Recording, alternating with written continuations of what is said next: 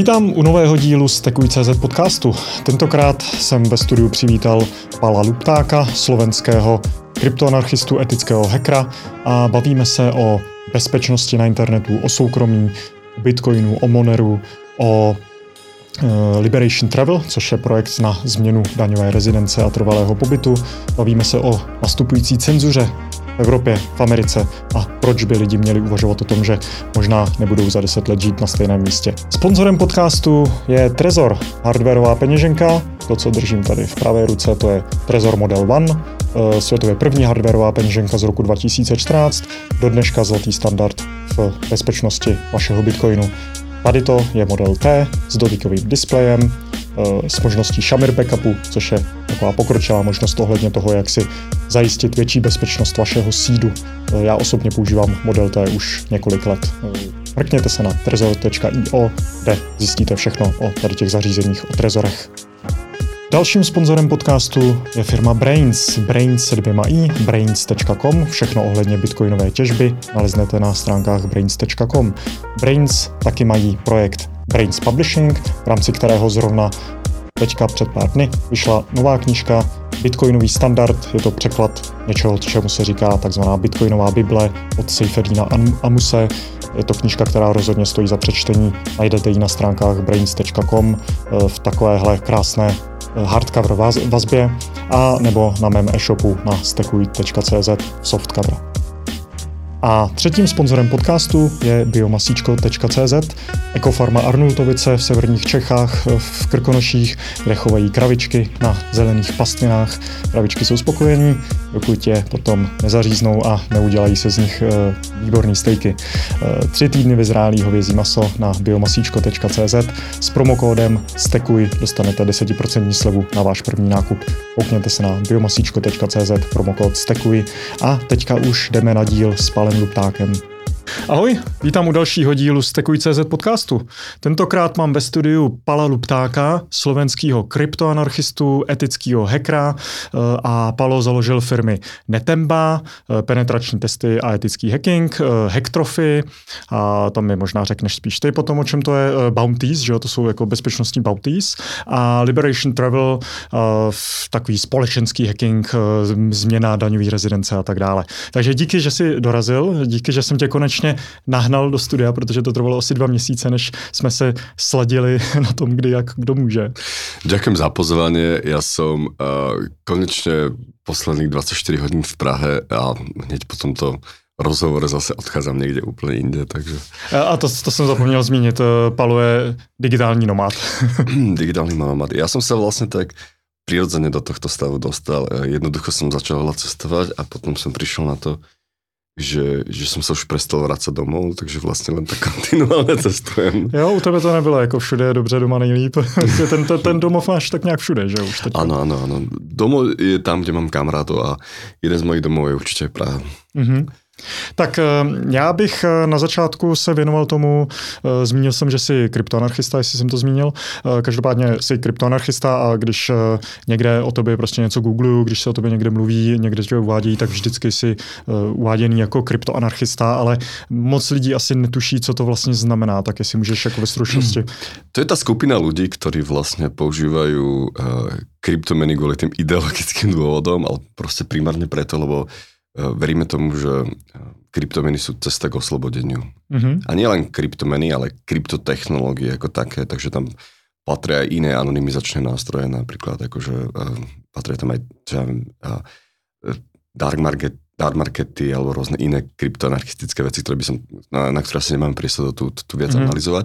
Ale v každom prípade uh, kryptoanarchisti veria, alebo sú skôr presvedčení o tom, že kryptotechnológie im dokážu poskytnúť viac osobnej a ekonomické slobody. Mm-hmm. A to je všetko. Jo. Dá se říct, že um, jako kryptoanarchie je to totožná se cypherpunkem, nebo je cypherpunk movement jako uh, trošku něco jiného? Um, Cypher ako kryptoanarchia vyslovene, kryptoanarchisti sú ľudia, ktorí vyslovene si myslia, že keď budeme tu používať proste krypto a blockchainové technológie, tak dokážeme tú, tú rolu toho štátu fakt výrazne eliminovať a nebude tu. Mm-hmm.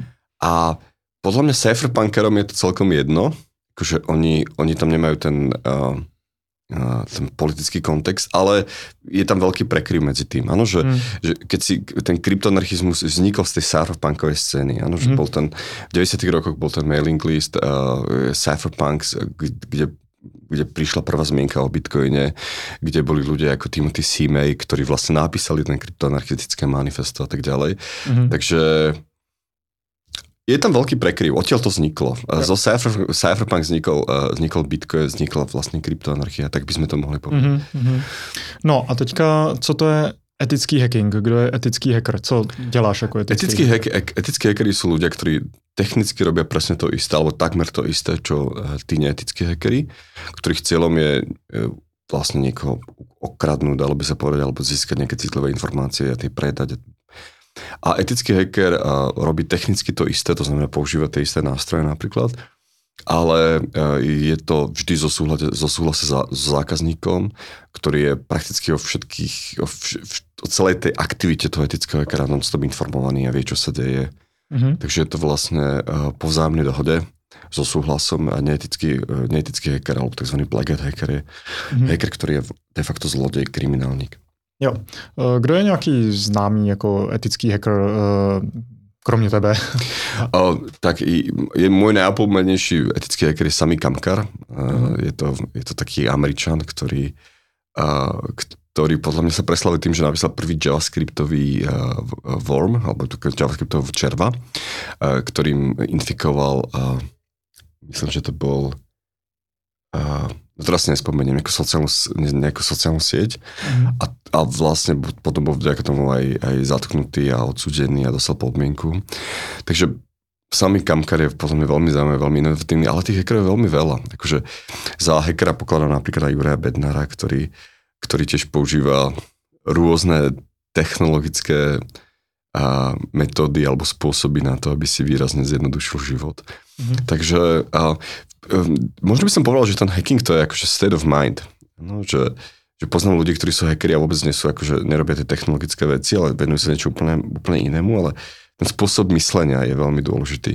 Mm-hmm. Napríklad, eh, mohol by som povedať, že to, čo robíme teraz Liberation Travel, tak to je tiež hackovanie. Ano, len nehekujeme a, nejaké konkrétne technológie, ale hekujeme legislatívy štátov, alebo snažíme sa nájsť to kombináciou rôznych jurisdikcií alebo rôznych, uh, rôznych zákonov. Snaž, snažíme sa nájsť pre našich klientov to najlepšie. Mm-hmm. Tam by som vlastne povedal ten nový termín, ktorý ktorý, ktorý, začali nejakí ľudia negatívne používať voči, voči mňa a ktorý som si osvel a páči sa mi a to je ten globálny oportunizmus.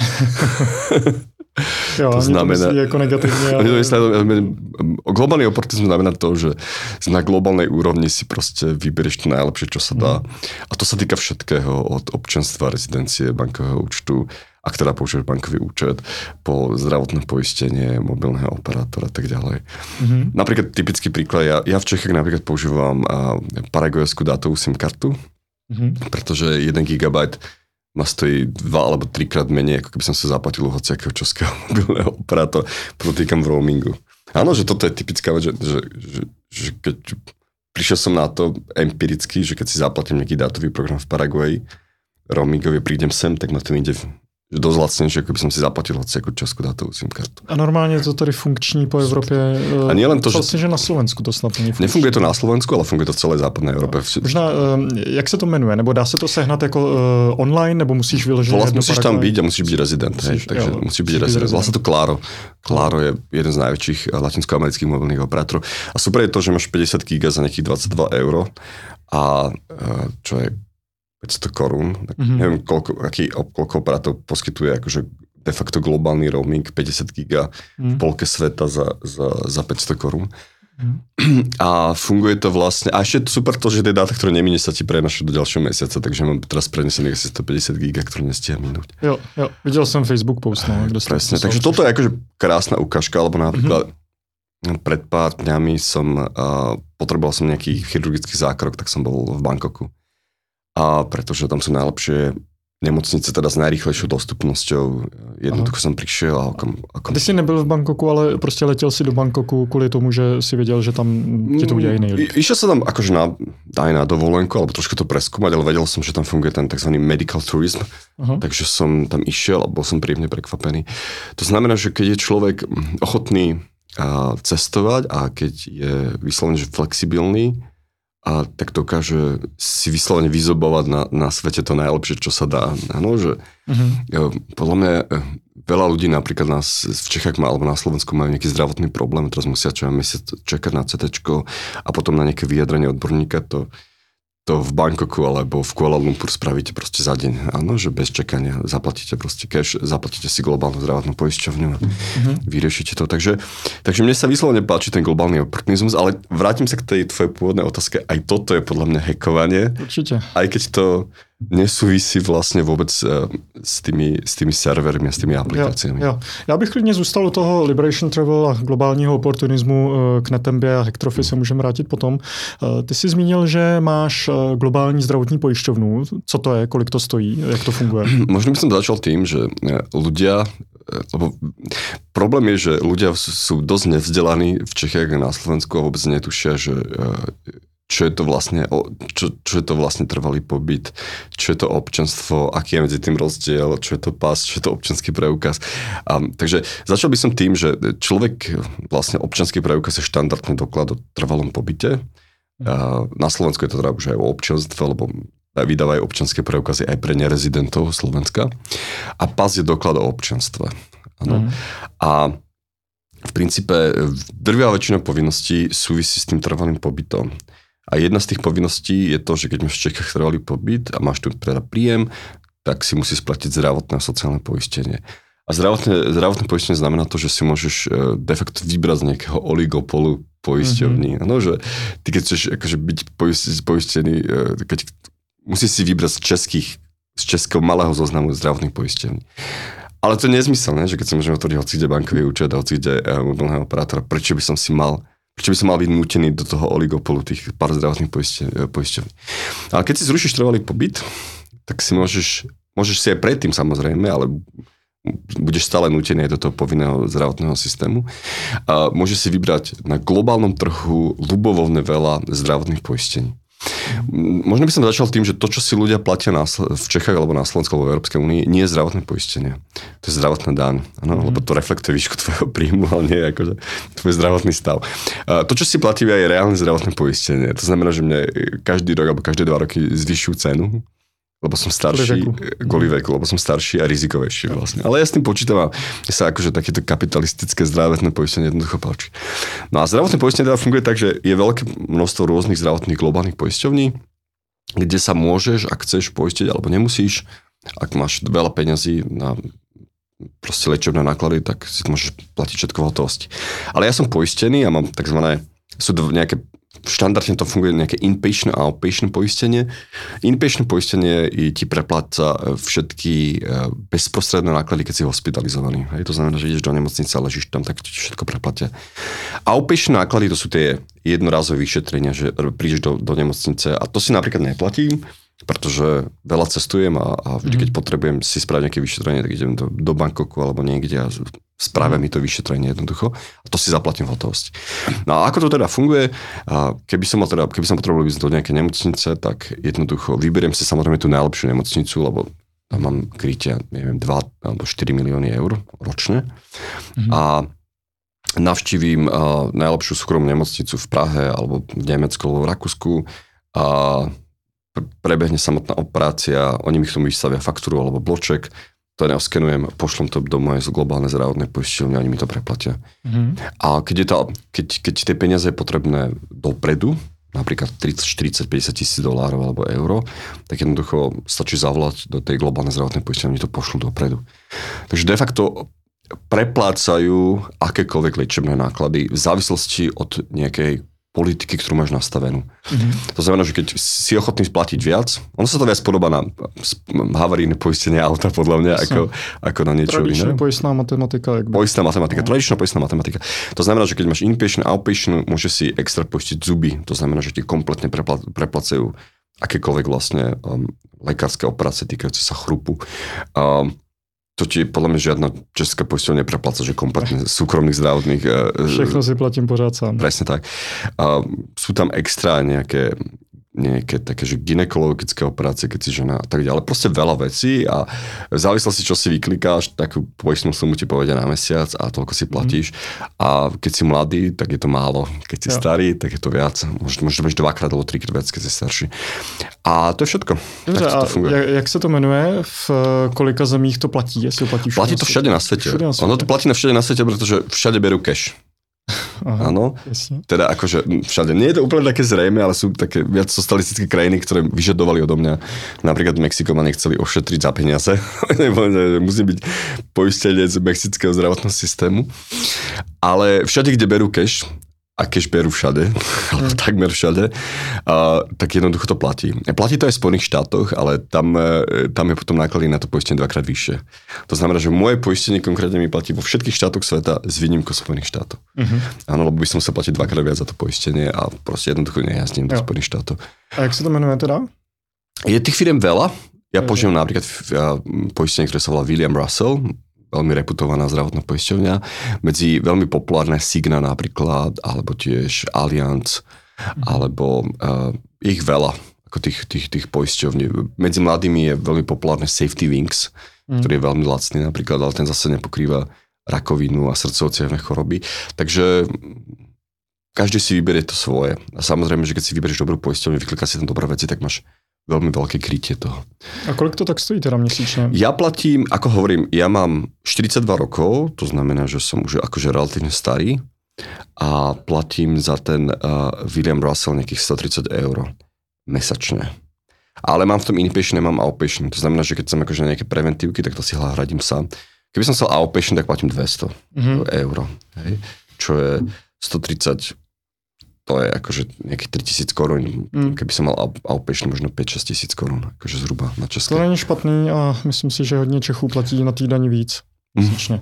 Ale aby si se dostal eh, k tady tomu soukromému zdravotnímu pojištění a zároveň neplatil to státní, tu státní daň, tak si musíš zrušit teda trvalý pobyt. Presne tak, presne tak. Trvalý presne pobyt. Tak. A nemať príjem oficiálne v Čechách. A nemít, jo, ako fyzická osoba. Právnická osoba môžeme ďalej ako fyzická osoba vlastne. Mm-hmm. Teda minimálne na Slovensku tá povinnosť byť, splatiť si odvody vyplýva z toho, že máš nejaký príjem ako fyzická osoba. Ako, ako právnická osoba môžeš, ale ako fyzická. Takže uh, Takže takto. No. Mne sa to páči, lebo je to také, eh, je to také kapitalistické, priznám sa. Mm. A uh, jednoducho viem, na čom som. No, a platí mi to na celom svete a myslím si, že uh, špeciálne na Slovensku samoplacovia, ktorí si platia, platia, ktoré si platia za veci hneď, majú úplne iný prístup, skôr, skôr, skôr majú termíny a tak ďalej. Je to, mm. je to tam proste lepšie. Keď prídeš lekárovi a povieš že si všetko zaplatiť hneď teraz cash, ja. tak ťa minimálne na Slovensku, uh, mám skúsenosti teda, skôr príjme a je ústretovejšie ako, ako také, lebo tam majú tie problémy s poisťovňami, s preplacením s poisťovní a oni chcú za každú cenu ušetriť a, a veľa tých lekárov má zlé skúsenosti s nejakými poisťovňami, ale hmm. cash is the king. Ja. Zajímavé, že to není až tak drahý, jako že člověk by si řekl, že soukromí zdravotnictví prostě strašně drahá záležitost, ale když si platíš to pojištění, asi to je taky tím, že si to platíš už dlouho, že jo, takže ti to nenavyšou o tolik možná. Nemá žádný rizikový faktory asi. No ja by som možno povedal, že české a slovenské zdravotníctvo, keď si samo placa a platíš si ho, je lacné, ak teda nemáš nejakú rakovinu alebo nejaké autoimunitné ochorenie alebo niečo podobné. Ja, tak, ja zase také úrazy, čo som tu mal, že vytnutý článok, zlomená noha a tak ďalej, ja som platil stovky, možno tisícky českých korún, ale nie viac. Hej, že to bolo, a v Čechách, e, teda na Slovensku to bolo desiatky, maximálne nejako 100-200 eur som platil za mhm. rozbitú hlavu, zlomenú nohu a tak ďalej, že, že som bol veľmi milo prekvapený, aké sú tie náklady tých, tých reálnych úkonov. A oni sú podľa mňa lacné kvôli tomu, že tie poisťovne tlačia na tie nemocnice, aby znižovali, aby, aby to znižovali tie, tie, tie ceny tých, mm-hmm. tých. Takže tým chcem povedať, že aj keby si človek neplatil žiadne poistenie, a je zdravý, hej, to sa samozrejme môže zmeniť, tak, e, tak, tak, tak to zdravotníctvo je lacné na Slovensku a v Čechách ja. v porovnaní napríklad s Amerikou alebo kdekoľvek inde. Aj keby si to, ako podľa mňa, hoci kto, kto má normálny plat, by si to dokázal platiť cashom, si mm-hmm. myslím. Mm-hmm. Len je to, je to, to, to silné lobby, že musí byť všetci poistení. A ja mám vlastne ten problém, že, že teraz si nikto neplatí globálne zdravotné poistenie, lebo zo zákona musí si platiť aj to, mm. uh, to normálne zdravotné poistenie. No jasně, kdyby byla nějaká možnost vyvázat se z té daně a platit si to skutečně zdravotní pojištění a klidně kdyby to byla i jako povinnost, že prostě musíš něco mít, tak eh, pořád by to byl systém no, mnohem tu, civilizovanější. Než to by som po, po, podotkol, že povinné zdravotné poistenie to je akože vychytávka len, alebo veci len pár štátov, že v Latinskej Amerike to nie je bežné, že, že si môžeš platiť nejaké, alebo nemusíš, že, že je to dobrovoľné. To znamená, že, že je veľa štátov, aj Ázia, kde to poistenie je dobrovoľné, keď chceš, ale nemusíš, keď nechceš. A mne to príde akože podstatne spravodlivejšie, ale my žijeme v väčšom socializme, kedy jednoducho mm-hmm. všetci musia si platiť zdravotné poistenie a všetci musia si platiť aj sociálne, sociálne poistenie. Mm. Čo, Což je taký daň. Čo je tiež, čo tiež daň a to je podľa mňa akože rovno tunel, akože to mm. si myslím, že... Yep nepoznám človeka, ktorý by v súčasnej dobe sociálne poistenie schvaloval na akýkoľvek úrovni. No. Mm. To je de facto monopol. Hej. Yep. No, Liberation Travel. Uh, co nabízíte lidem? Um, tak najskôr by som možno popísal t- tú filozofiu našu, lebo tá filozofia je strašne dôležitá, že prečo to celé robíme. A začal by som tým, že okrem toho, že som teda kryptoanarchista, a, tak som tzv. voluntarista. To znamená, že e, ja som presvedčený o tom, že všetky vzťahy na svete by v ideálnom svete samozrejme mali byť obojstranne dobrovoľné. A ten voluntarizmus e, nesúvisí len s tým, že, že si myslím, že obojstranné vzťahy na svete by mali, teda všetky vzťahy by mali byť obojstranne dobrovoľné, ale e, ja som taký radikálny voluntarista a radikálny voluntarizmus znamená, že odmietam ešte jedno, jedno, jedno, jednosmerne vynúcované vzťahy. Mm-hmm. Takže pretože som radikálny voluntarista, tak automaticky musím byť, aj keď nechcem, ale chcem, musím byť anarchista, pretože ten vzťah medzi štátom a tým samotným človekom je jedno, jedno, jednosmerne vynúcovaný. Mm-hmm. A takže s tým akože nesúhlasím a myslím si, že človek by mal využiť e, všetky legálne spôsoby, ako mini, mini, mini, minimalizovať vlastne uh, tu, ten tlak alebo ten, ten útlak toho štátu a čo najviac sa oslobodil. No a uh, keď máme akékoľvek nedobrovoľné vzťahy, ja teraz skúsim to popísať na nejakom vzťahu nejakého muža, ktorý je násilný, ktorý týra svoju ženu, tak, uh, tak vlastne uh, tá žena od toho muža nedokáže odísť, pretože má s ním dieťa, napríklad je od, od neho finančne závislá, je, je pre ňu extrémne ťažké odísť od toho vzťahu, aj keď ju týra. A to znamená, že my by sme mohli ako z ekonomického hľadiska povedať, že tá žena uh, na to, aby z toho nedobrovoľného vzťahu mohla odísť, tak musí mať nejaké exit cost. Hej, mm-hmm. že mhm to sú nejaké náklady, ktoré musí dosiahnuť na to, aby bola z toho nedobrovoľného odísť.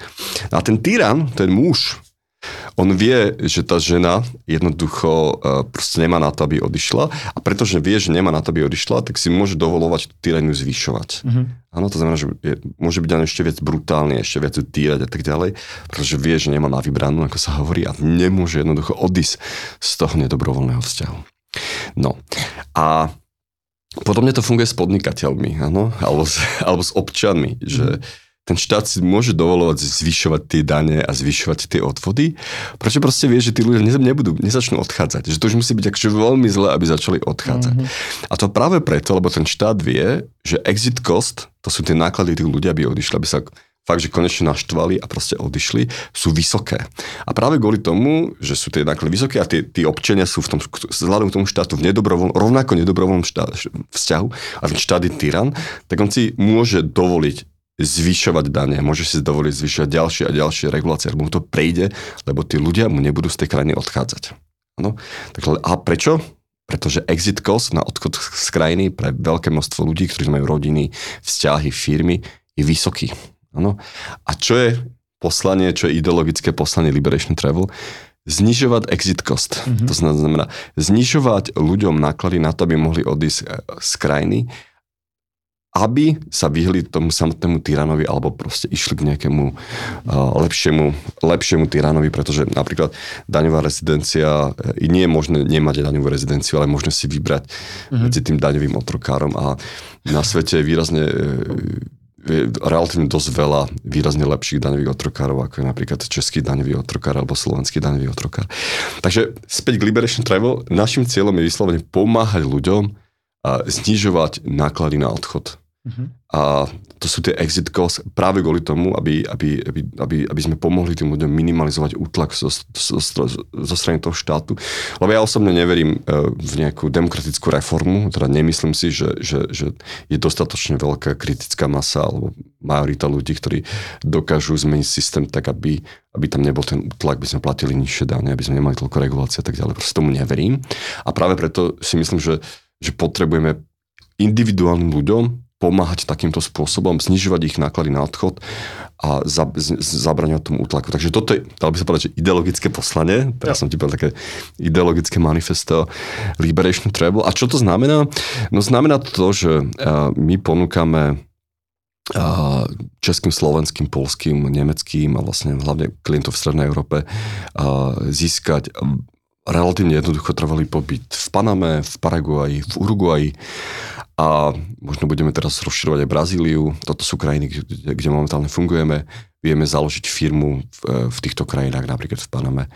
A všetky tieto tri krajiny majú jednu spoločnú vlastnosť a to takú, že je tam tzv. teritoriálna taxácia, a, alebo po česky teritoriálne zdaňovanie, čo znamená, že ty keď sa tam presťahuješ, alebo nikde nežiješ inde väčšinu času a stredisko životných zájmov máš iba tam, mm-hmm. uh, tak v tom prípade tam máš daňovú rezidenciu a daňová rezidencia uh, v týchto krajinách znamená, že máš povinnosť platiť dane uh, iba z lokálnych príjmov, nie z medzinárodných. Ja. A príjem napríklad z krypta, hej, krypto tu fiat alebo krypto tu krypto, uh, sa nepokladá za lokálny príjem v týchto krajinách. Mm-hmm. Dokonca včera, alebo prevčerom v Paname schválili novú legislatívu, kryptolegislatívu, kde je to explicitne ešte je definované v zákone, že e, capital gain tax, gain tax na, na krypto je 0%.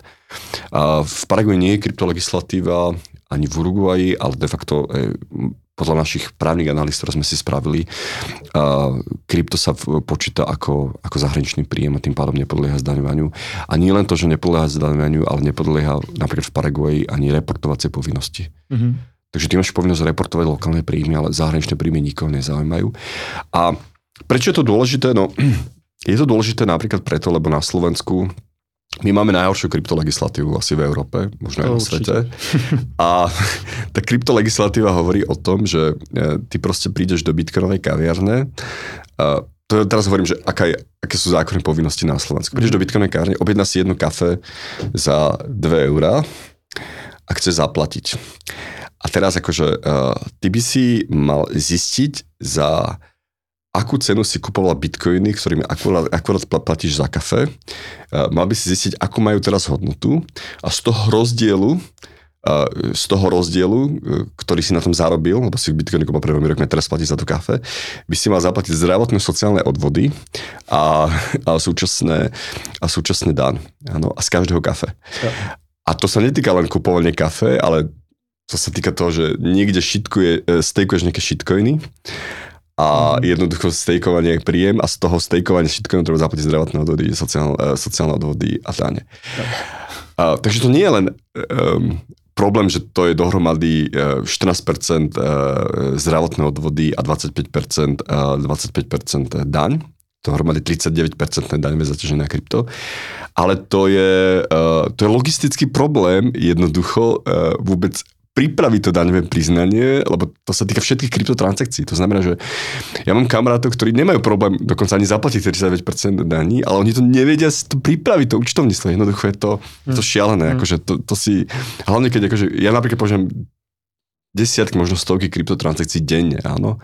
A, a niekde aj stejkujem niečo, ale čo chcem povedať je vlastne to, že že ja si to neviem vôbec ani predstaviť, že kto by mi to vypočítal, že aké teda dane mám platiť. A to znamená, že teraz na Slovensku máme takú veľmi zaujímavú situáciu, že všetci ľudia, čo používajú krypto na Slovensku, všetci, hovorím, že 99,9% ľudí aktívne, všetci porušujú zákon. No. to znamená, že, že ja som bol, v, keď túto krypto legislatívu schválili, ja som bol v situácii, no, no buď budem od rána do večera zákon, e, porušovať zákon, alebo jednoducho sa zo Slovenska odsťahujem a nebudem mať tam trvalý pobyt a tým pádom nebudem, mať, nebudem porušovať zákon. Mm. A jednoducho som to vyriešil tým spôsobom, že sa odsťahoval a tým pádom neporušujem ten zákon. Takže by som podotkol, že fakt skutočne na Slovensku prakticky všetci krypto ľudia porušujú zákon a e, preto, lebo máme najhoršiu kryptolegislatívu a keď sa k tomu chcú vyhnúť, tak jediné riešenie buď krypto vôbec nepoužívať, e, alebo alebo zmeniť daňovú rezidenciu, odsťahovať sa. Hmm, jasne, protože ty zákony sa nezmení, to je naivní. Presne Počítať tak, s tím, že by sa to mohlo zmeniť. Boli nejaké petície, ale vieš, ako hmm. to chodí s tými petíciami. Jo, jo, v klidu napiš se. V České republice si myslím, že to je víceméně stejný, akorát neplatíme to zdravotní a sociální, ale ta skutečnost, že by si měl uh, zdanit uh, kapitálový výnos z každé transakce, spočítat si, za kolik si ten Bitcoin nakoupil, za kolik si to teďka prodal tím, že si skoupil kafe v paralelní polis, tak to platí tady taky, nominálně alespoň. Uh, v dílu s Kirillem Jura, Jura, s Kirillem Juranem ze Simple Simplex jsme to rozebírali, že jako ta realita je potom trošičku jako jiná, ale nominálně je ta povinnost tady stejná. No a OK, Liberation Travel, změna daňové rezidence, tam je nutný podotknout, že uh, daňový úřady vždycky řeší to středisko daňových zájmů. A ty můžeš hypoteticky mít, být daňový rezident třeba dvou zemí. Áno, áno. Špeciálne, e, možno by som podotkol takú vec, že e, špeciálne tie offshore krajiny, alebo tie krajiny, kde, e, kde je to férovejšie zdaňovanie iba z lokálnych nezahraničných príjmov, uh-huh. pretože v Čechách sa platí, platí daň z celosvetového príjmu, aj na Slovensku, ale v celej Európskej únii. A tak tí, väčšina tých krajín nemá s Českou republikou s výnimkou Panamy, podpísanú zmluvu o zabraní zdvojitého zdanenia. Aha. To znamená, uh, je to také veľmi zaujímavé, že Česká republika má zmluvu o zabraní zdvojitého zdania s Panamou. To znamená, že, že Panama má de facto povinnosť sa s Českou republikou dohodnúť na tom, že kde budeš platiť daň. Ja. Buď v jednej alebo druhej krajine. Ale napríklad Paraguay, Uruguay takú povinnosť nemá. To znamená, že sa môže kľudne stať, že budeš mať daňovú rezidenciu v oboch krajinách. Uh-huh. A daňové povinnosti v oboch krajinách.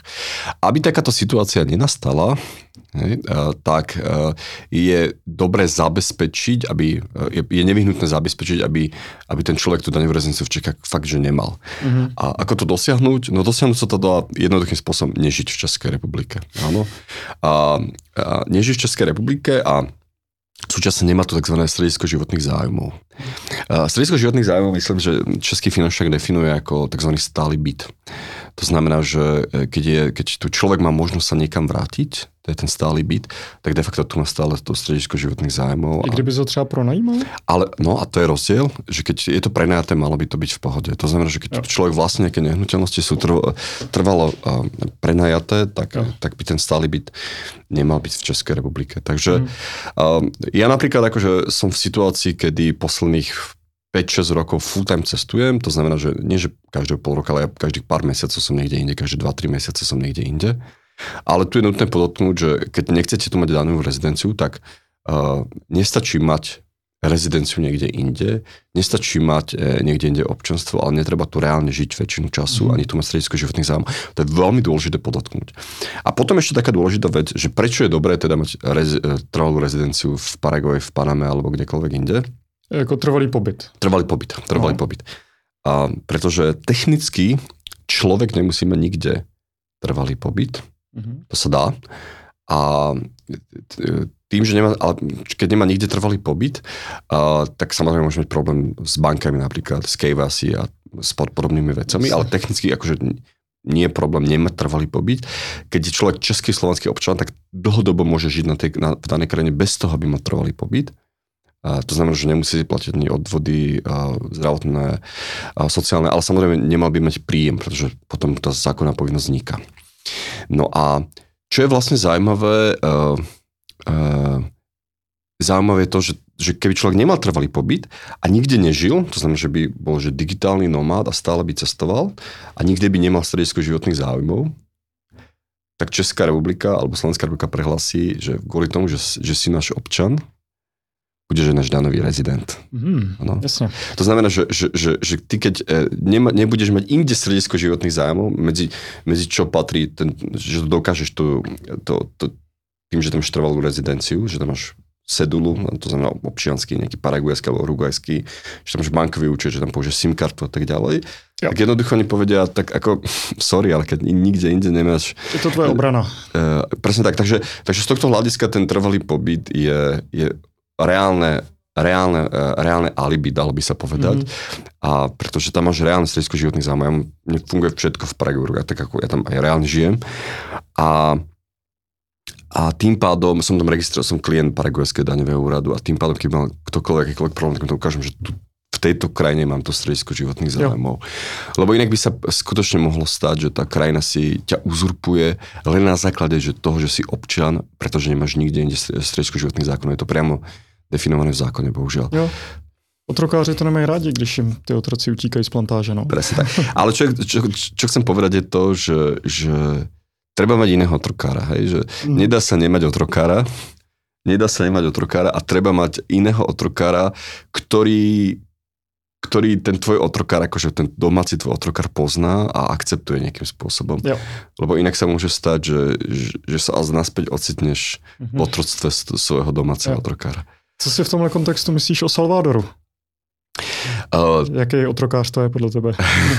no v Salvadore je sice 0% daň na Bitcoin, mm-hmm. ale myslím, že to je iba na Bitcoin, že to nie je na krypto. Jo. No to je jedna vec.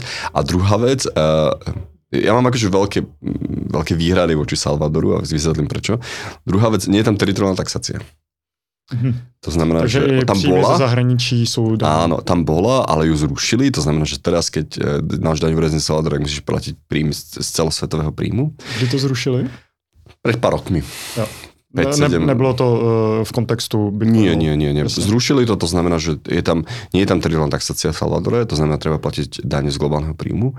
Čo je akože problém. Druhý problém, vidím to, že na získanie trvalého pobytu tam treba uh, zaplatiť 3 bitcoiny, že mi je strašidelne veľa, lebo mm. my um, ponúkame naše rezidencie 15, za 15 krát nižšiu cenu. Doslova za 15 krát mm. nižšiu cenu. Áno, a a to je ďalšia vec. A najväčší problém El Salvadora je samozrejme kriminalita. Mm-hmm. Teraz um, uh, vlastne uh, salvadorský prezident uh, vlastne vyhlásil špeciálny emergency state kvôli tomu, že sa tam bijú gangy a zomiera tam veľké množstvo ľudí. Mm-hmm. Takže je to spolu s Hondurasom a s Venezuelou je to najnebezpečnejšia krajina na svete, čo sa týka akože množstvo vražd a podobných vecí. Jo. Takže je tam akože nejaké pekné izolované prostredie Bitcoin Beach, kde môžeš prísť a platiť kryptom, ale inak tak situácia v krajine je, je veľmi nebezpečná podľa mňa. Jo, jo. Jasně. Takže vy děláte Panamu, Paraguay, Uruguay a říkal si, že možná ještě budete dělat Brazílii. Paraguay nemá teritoriálnu taxáciu, má zase iné výhody, že do nejakého príjmu, čo nejakých 4-5 tisíc dolárov, keď máš príjem z krypta, tak neplatíš dane mm. mesačne mm. v Brazílii. Ale čo chcem povedať je to, že Uruguay a Paraguay sú najbezpečnejšie krajiny uh, Latinskej Ameriky.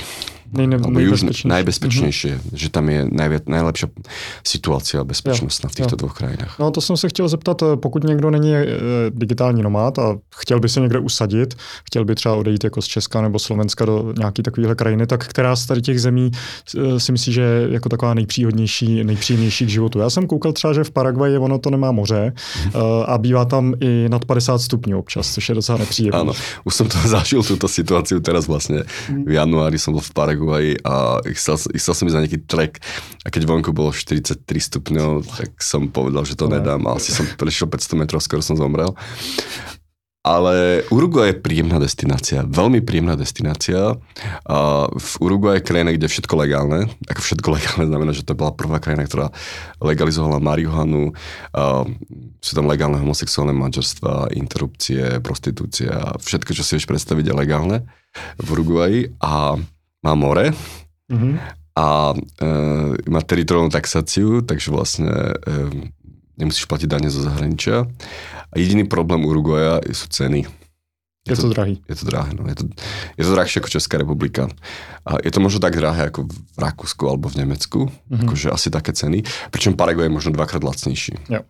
Takže uh, Uruguay je strašne príjemná krajina na život, strašne pokojná. Mne sa tam veľmi páčilo, ale proste je to drahý. To znamená, že ja by som možno povedal, že Uruguay je krajina pre bohatých hippíkov. Čo je trošku oxymoron niekedy, ale presne taký tam vlastne, taký tam žijú. Takže je to, je to drahšia krajina. Ako nehovorím, že nejaká veľmi drahá krajina, ale je drahšia. Punta del Este, čo je krásne letovisko, tak je akože relatívne dosť drahé. Mm. A, ale Uruguay je veľmi príjemná krajina. Tam je skoro problém s rezidenciou taký, že tam tá, tú rezidenciu získava, získava človek na e, dva roky dočasnú rezidenciu a po dvoch rokoch uh, vlastne imigračný úrad overuje, či tam reálne žiješ alebo nie. A keď tam nežiješ, tak ti nepredlží to na trvalú rezidenciu, ale musíš tam vlastne ak chce žiť, od ďalšie dva roky požiada ten mm-hmm. dočasný, dočasný pobyt, s tým súvisí byrokracia a všetko. A v Paraguay dostávaš ten trvalý pobyt rovno 10 rokov a nemusíš tam vôbec žiť a stačí to raz za 3 roky navštíviť. Mm-hmm. Takže pre digitálnych nomadov je lepší Paraguay, lebo je to fakt krajina, ktorá od teba vlastne nič nechce dáva ti, dáva ti môžeš tam byť daňový rezident, môžeš tam rovno zaregistrovať všade, je otvorená. Všetky tie krajiny sú otvorené cudzincom, a, ale e, keď sa chceš reálne usadiť a žiť taký európsky štýl života, tak podľa mňa ten Uruguay, e, ten Uruguay je, je lepší. On, v tom Uruguay to vyzerá ako v Holandsku. Mm-hmm. Ano, že aj vizuálne, aj cenami, yep. aj, aj tu tú trávu všade cítiť, alebo veľa, veľa miestach.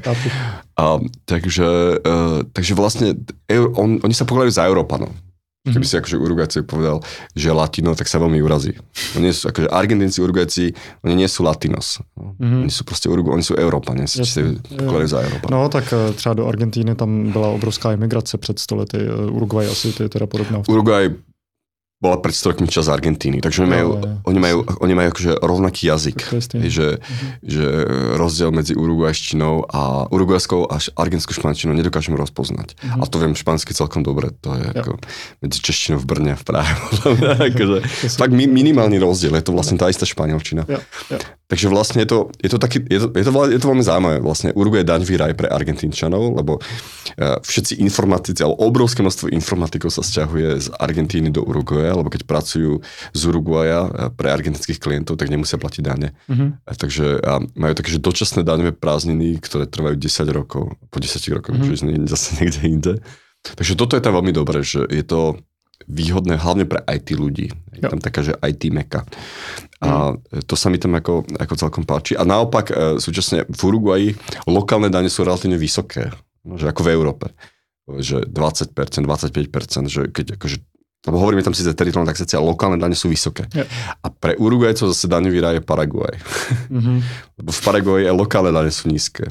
Yeah, Takže yeah, v Paraguaji daň zo zisku je 10%, a DPH je tiež 10%, ktorá je teraz dočasne znižená kvôli covidu na 5%. Mm-hmm. No, a pričom tie lokálne dane sú v tom Uruguay dvakrát vyššie.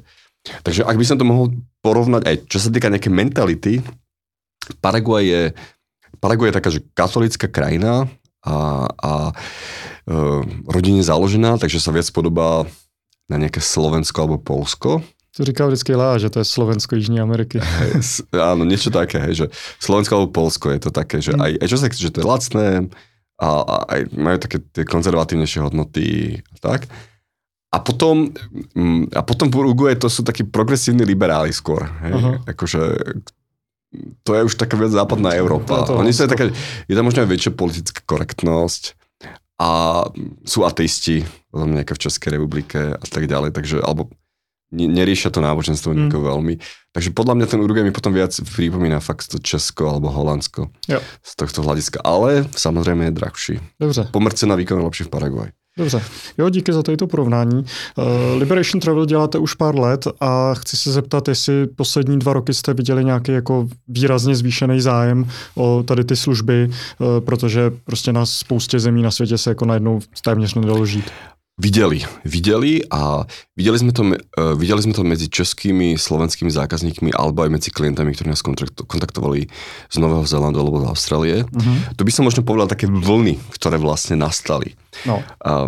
Prvá vlna bola vlastne apríl 2020, to bol, uh, to bol ten pík covidu, kedy česká vláda zatvorila hranice pre českých občanov a rezidentov. Mm-hmm.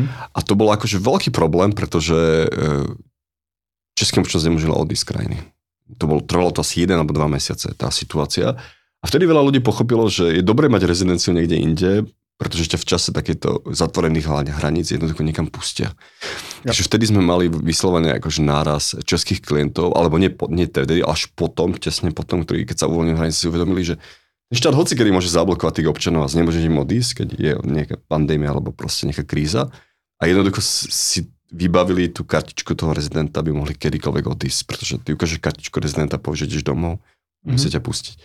A samozrejme ukáže naspäť pas a musíte pustiť, lebo to je, si občan tejto krajiny, takže vždy musia pustiť, počas akékoľvek pandémie te musia pustiť do krajiny, kde máš rezidenciu a e, naspäť do krajiny, kde máš občanstvo. Mm-hmm. Takže to bola nejaká taká prvá vlna. Druhá vlna začala, keď, e, keď bol taký, že Bitcoin to the moon, keď trošku akože ten Bitcoin vyrástol, alebo ja neviem, tých 50-60 tisíc dolárov. Uh-huh. A vtedy to ľudia chceli meniť a uvedomovali si, že všetci sú registrovaní na tých zmenárniach ako daňoví rezidenti Slovenska alebo Čech. Špeciálne na Slovensku proste prišlo na to, že všetci majú obrovské daňové povinnosti k tomu a musia platiť 39% dane. Teraz akože nastáva taká situácia, že, že vlastne môžu si vybrať, či zostaneš na Slovensku, že si krypto človek, ktorý akože chce, chce sa vykešovať do Fiatu a, a máš teraz dve situácie. Buď zostaneš na Slovensku a zaplatíš 39% zo svojho krypta slovenskej vláde, ktorej bývalý premiér teraz ide do basy. A, a akože na Slovensku zvykneme hovoriť, že kto platí dane, tak podporuje korupciu. Bohužiaľ to tak je. A nielen, že korupciu, ale organizovaný, organizovaný zločin. zločin. organizovaný zločin. To tak je proste, áno. A, takže, takže buď 39% zaplatíš podpore organizovaného zločinu, alebo sa presťahuješ do Paraguaja a tam si za, za, za tie isté peniaze kúpiš luxusný apartmán s bazénom a s fitkom niekde v príjemnej štvrti Asuncion. Mm-hmm. A keď máš tieto dve možnosti, tak, je, tak to rozhodnutie je jasné. Hej? Takže to bola druhá vlna klientov. Takže my tam máme, my teraz vlastne máme veľmi silnú československú komunitu. Ano, máme tam prakticky 100, 150 ľudí sme e, vlastne, ale viac ako 150 ľudí sme, sme presťahovali, pričom veľká časť tých ľudí stále žije v Asuncion. Uh-huh. A zvyšní sú nomádi, alebo to majú ako backup. A to bola akože taká druhá vlna.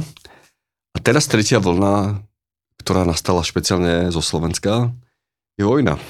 Rusko-Ukrajina no, vlastne, lebo uh, na Slovensku uh, brana povinnosť je spojená Eh, spojená eh, s trvalým pobytom. Takže keď, keď sa predsahuješ a zrušíš si trvalý pobyt na Slovensku, tak sa ťa netýka braná, braná povinnosť a ne, nepôjdeš bojovať. A vy máte branou povinnosť na Slovensku ešte? Tam je vojna pořád? Branou povinnosť, vojna, ne, ne, braná povinnosť máte aj vy v Čechách. Braná povinnosť znamená v prípade ohrozenia štátu, že ideš bojovať. To znamená, vy to máte spojené s občanstvom. Znamená, že teraz keby akože niekto napadol Českú republiku, tak idete, idete všetci muži idú bojovať, pretože ktorí sú českí občania napríklad. Mm-hmm. My to máme spojené s trvalým pobytom, nie s občanstvom. Jasne. Takže z tohto hľadiska je to na Slovensku lepšie. Jo. A na Slovensku podľa nedávnych štatistík je 3 štvrtiny ľudí, znamená podľa mňa 75% alebo cez 70% ľudí na Slovensku nie je ochotné zbojovať za Slovensko. to radšej proste odíde, áno. To sú aktuálne štatistiky jednoducho. Uh-huh. A, takže vlastne, e, takže teraz, keď je to riziko vojny, tak je jednoducho ľudia pre celú rodinu, teraz ako nás vyslovene rodiny, pre celú, e, rodin, celú rodinu hľadajú bezpečný prístav. Buď v Uruguayi, alebo v Paraguaji. Takže to je nejaká tretia vlna, to je tá vojna. Jasne. Ale v princípe, e, čo je zaujímavé vlastne na Liberation Travel, je, že tam sa, že tam sa vyslovene prakticky využíva ten Nassim Talebov princíp antifragility. Mm-hmm. Ano, že, že, že čím je horšie, tak tým máme viac zákazníkov, doslova. Akože, mm. že, že, a stačí akékoľvek nezmyselná regulácia alebo, alebo čokoľvek, tak my to proste vidíme, že nejaký človek...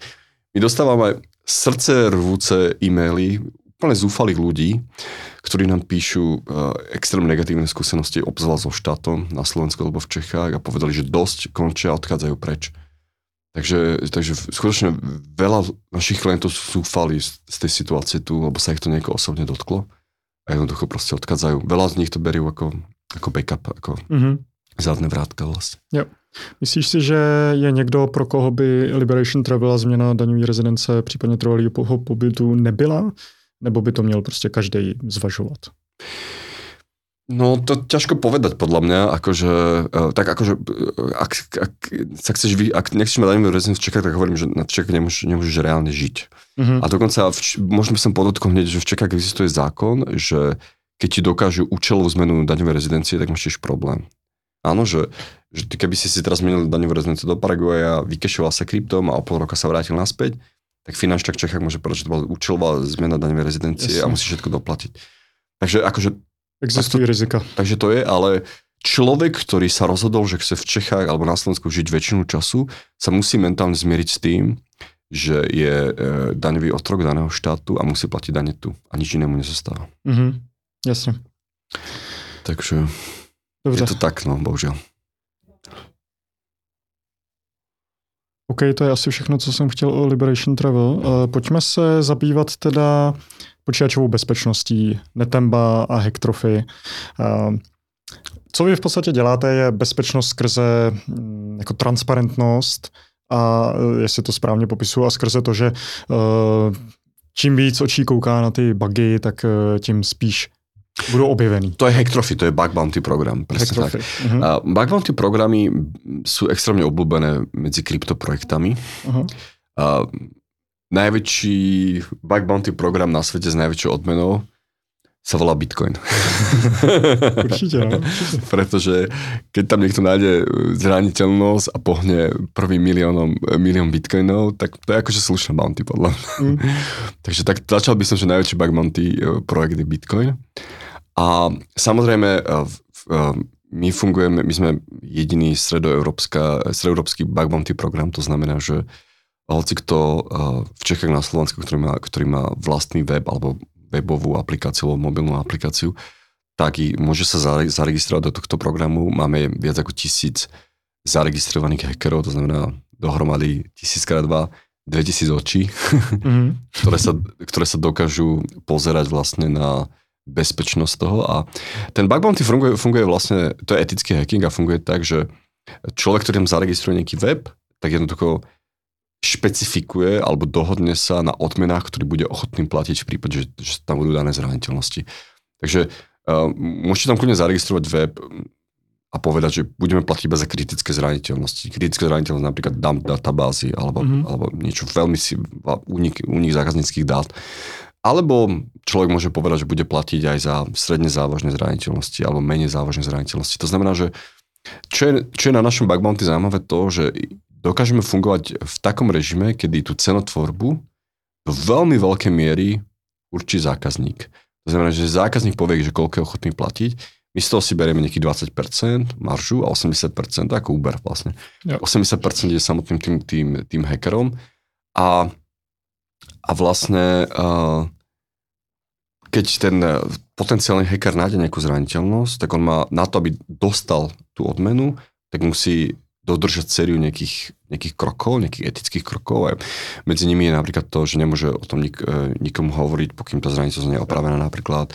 A musí komunikovať s tým zákazníkom, pomôcť mu to opraviť a tak ďalej. Mm-hmm. Až potom, keď je to opravené a ten e, overíme, že tá zraniteľnosť je skutočne opravená, tak e, ten hacker má nárok na tú odmenu vlastne. A samozrejme od, odmeny vyplaceme v krypto, alebo aj v krypto. Ja. Aj vo fiate, aj v krypto, takže... Mm-hmm. No, Trezor je založený v podstatě na stejné mentalitě a Bug Bounty tam běží od jak živá a uh, na Trezor jo, lomeno security, myslím si, že se to jmenuje, tak uh, tam je právě vidět timeline všech objevených uh, bugů, kdo to objevil, tuším, že i kolik za to dostal odměnu, jak kritický to bylo. A je to hezký jako vidět, jak ta transparentnost a ta otevřenost tomu, pojďte sem hledat, hledat ty bugy, samozřejmě v, zaj, v rámci nějakého responsible disclosure, jak říkáš, eh, musí to disclosenout tobě jako tomu eh, zadavateli a ne prostě celému světu. Tak jak to hezky funguje, jak eh, se tím hrozně posiluje ta bezpečnost takového projektu. Presne tak toto má fungovať. Paradoxne máme nejakých klientov, ktorí majú s tým nejaký problém. Napríklad oni si myslia, že keď budú zaradení do hack trophy programu, do nášho bugbounty programu, tak, tak vlastne vyšlu, vyšlu, vyšlu signál, že ich e, bude hackovať viac ľudí, a čo mu ich môžu hackovať aj bez toho, aby boli v tom hackbounty programe samozrejme, mm. ale že sa budú, alebo majú také obavy, že čo keď tí hackery jednoducho tie informácie im nepovedia a ich hacknú a nepovedia im a, mm. a mhm. zneužijú to nejaký v prospech. Že? A, no, si... a není to re- relevantní riziko tohle? No ja to skúsim vysvetliť. Re- relevantné riziko, prečo to je? My tých, my, my tých hackerov máme tisíc.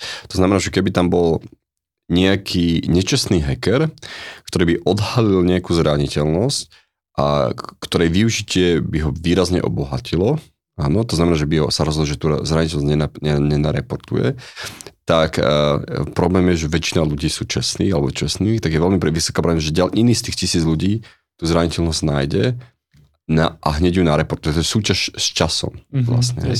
A tým pádom, že on keď si to nechá tú zraniteľnosť pre seba, tak jednoducho eh, je vysoká pravdepodobnosť, že tú zraniteľnosť veľmi v krátkom čase príde a nedostane tú odmenu, čo by za to dostal. Mm-hmm. No, pretože nejaký iný hacker, ktorý je čestný, tú zraniteľnosť normálne nareportuje a zoberie, vyfúkne mu tú odmenu. Yep.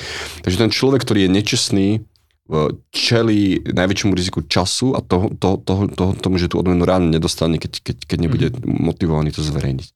A samozrejme, ten nečestný hacker na to, aby aby tú zraniteľnosť využil a, a, a tak nemusí byť v tom bug bounty programe, áno, že môže to zákazníka normálne priamo hackovať, akože úplne ja. mimo toho.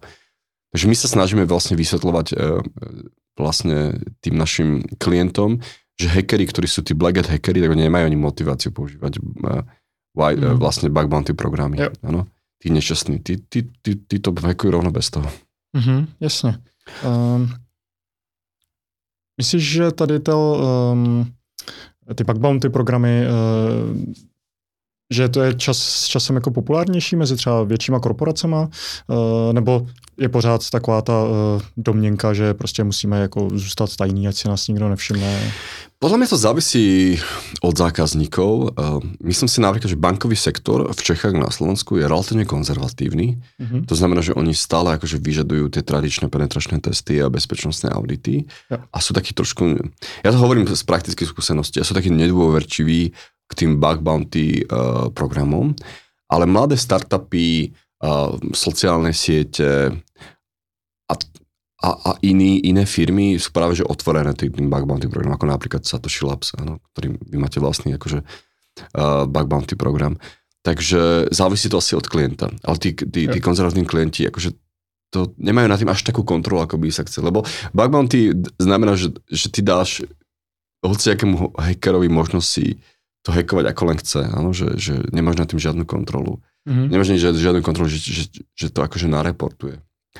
Ale jednoducho, keď si, keď si zoberieme e, pozitíva a negatíva bug bounty programů, tak jednoznačně prevažují ty pozitiva. Jo, dobře.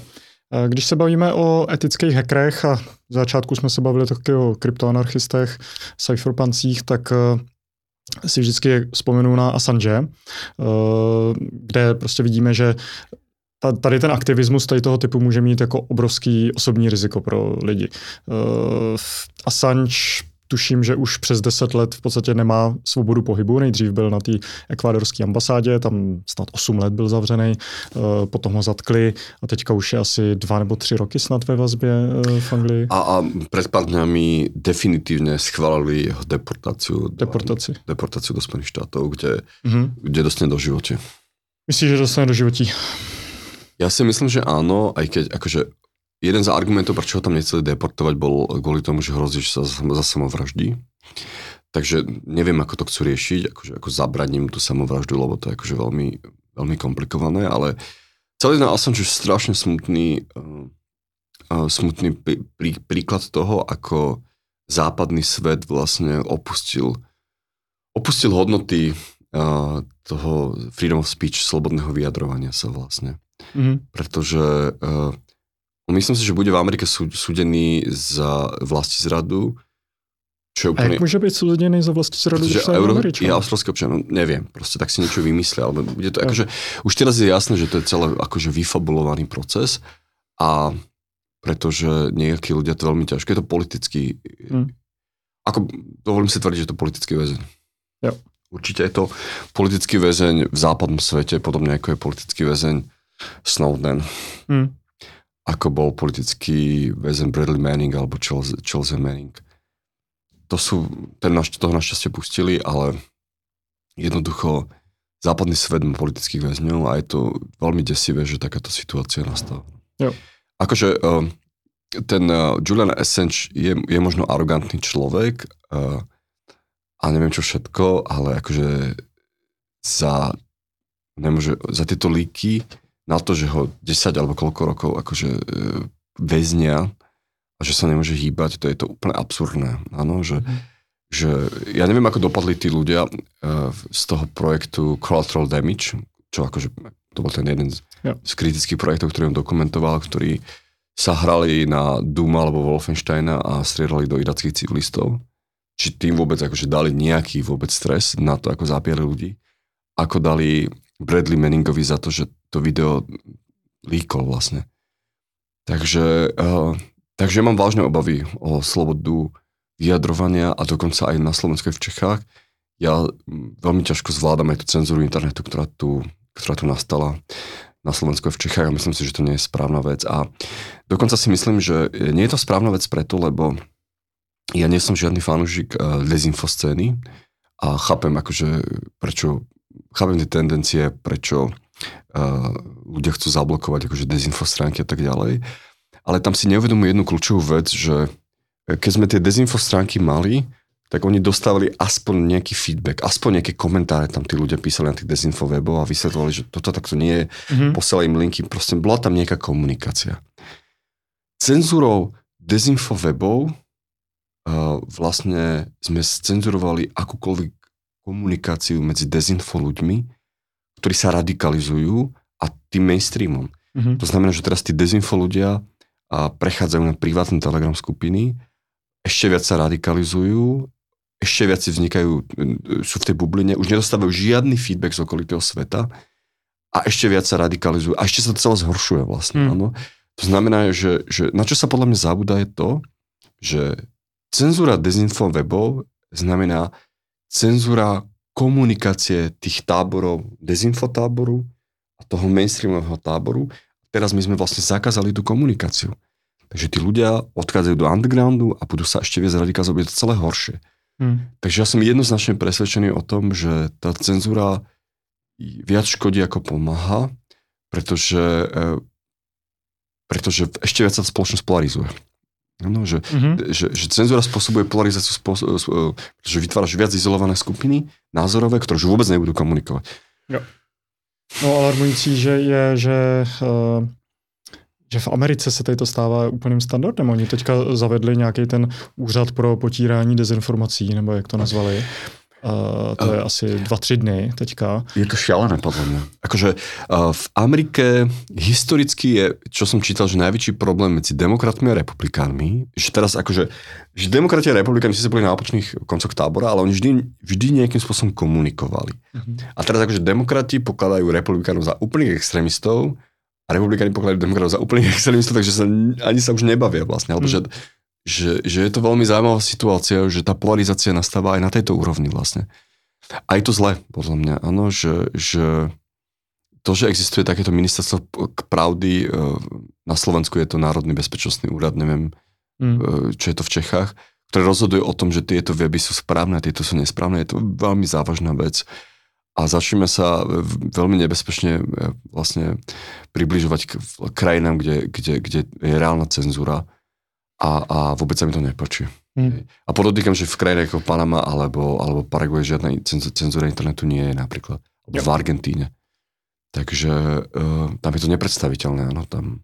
Aha. Takže, uh, takže mám obavy z toho, kam, uh, kam smeruje Európa alebo aj Spojené štáty, tento vyspelý civilizovaný svet, lebo vidíme, že sa to celé zhoršuje a ešte do toho budeme mať um, vlastne CDBC Hmm. a to znamená, že nejakú centrálne vynúcovanú proste digitálnu menu a čo bude viesť podľa mňa, teraz akože hovorím o tých najhorších scenároch, ale najväč, najhoršie na tom je, že my sme s Jurajom Bednárom už pred niekoľkými rokmi na toto poukazovali, že to nastane Yep. a boli sme vnímaní za konšpirátorov a teraz sa do, do bodky splnilo vlastne, hej. Takže, uh, takže z tohto mám tiež obavy, že, že, že tieto, tieto predpovede sa splňajú Mhm. a najväčší, najväčší problém, ja vnímam to, že že vzdelaní ľudia, alebo nielen vysokoškola, je vyslené, že vzdelaní ľudia schvalujú tento, tento druh cenzúry.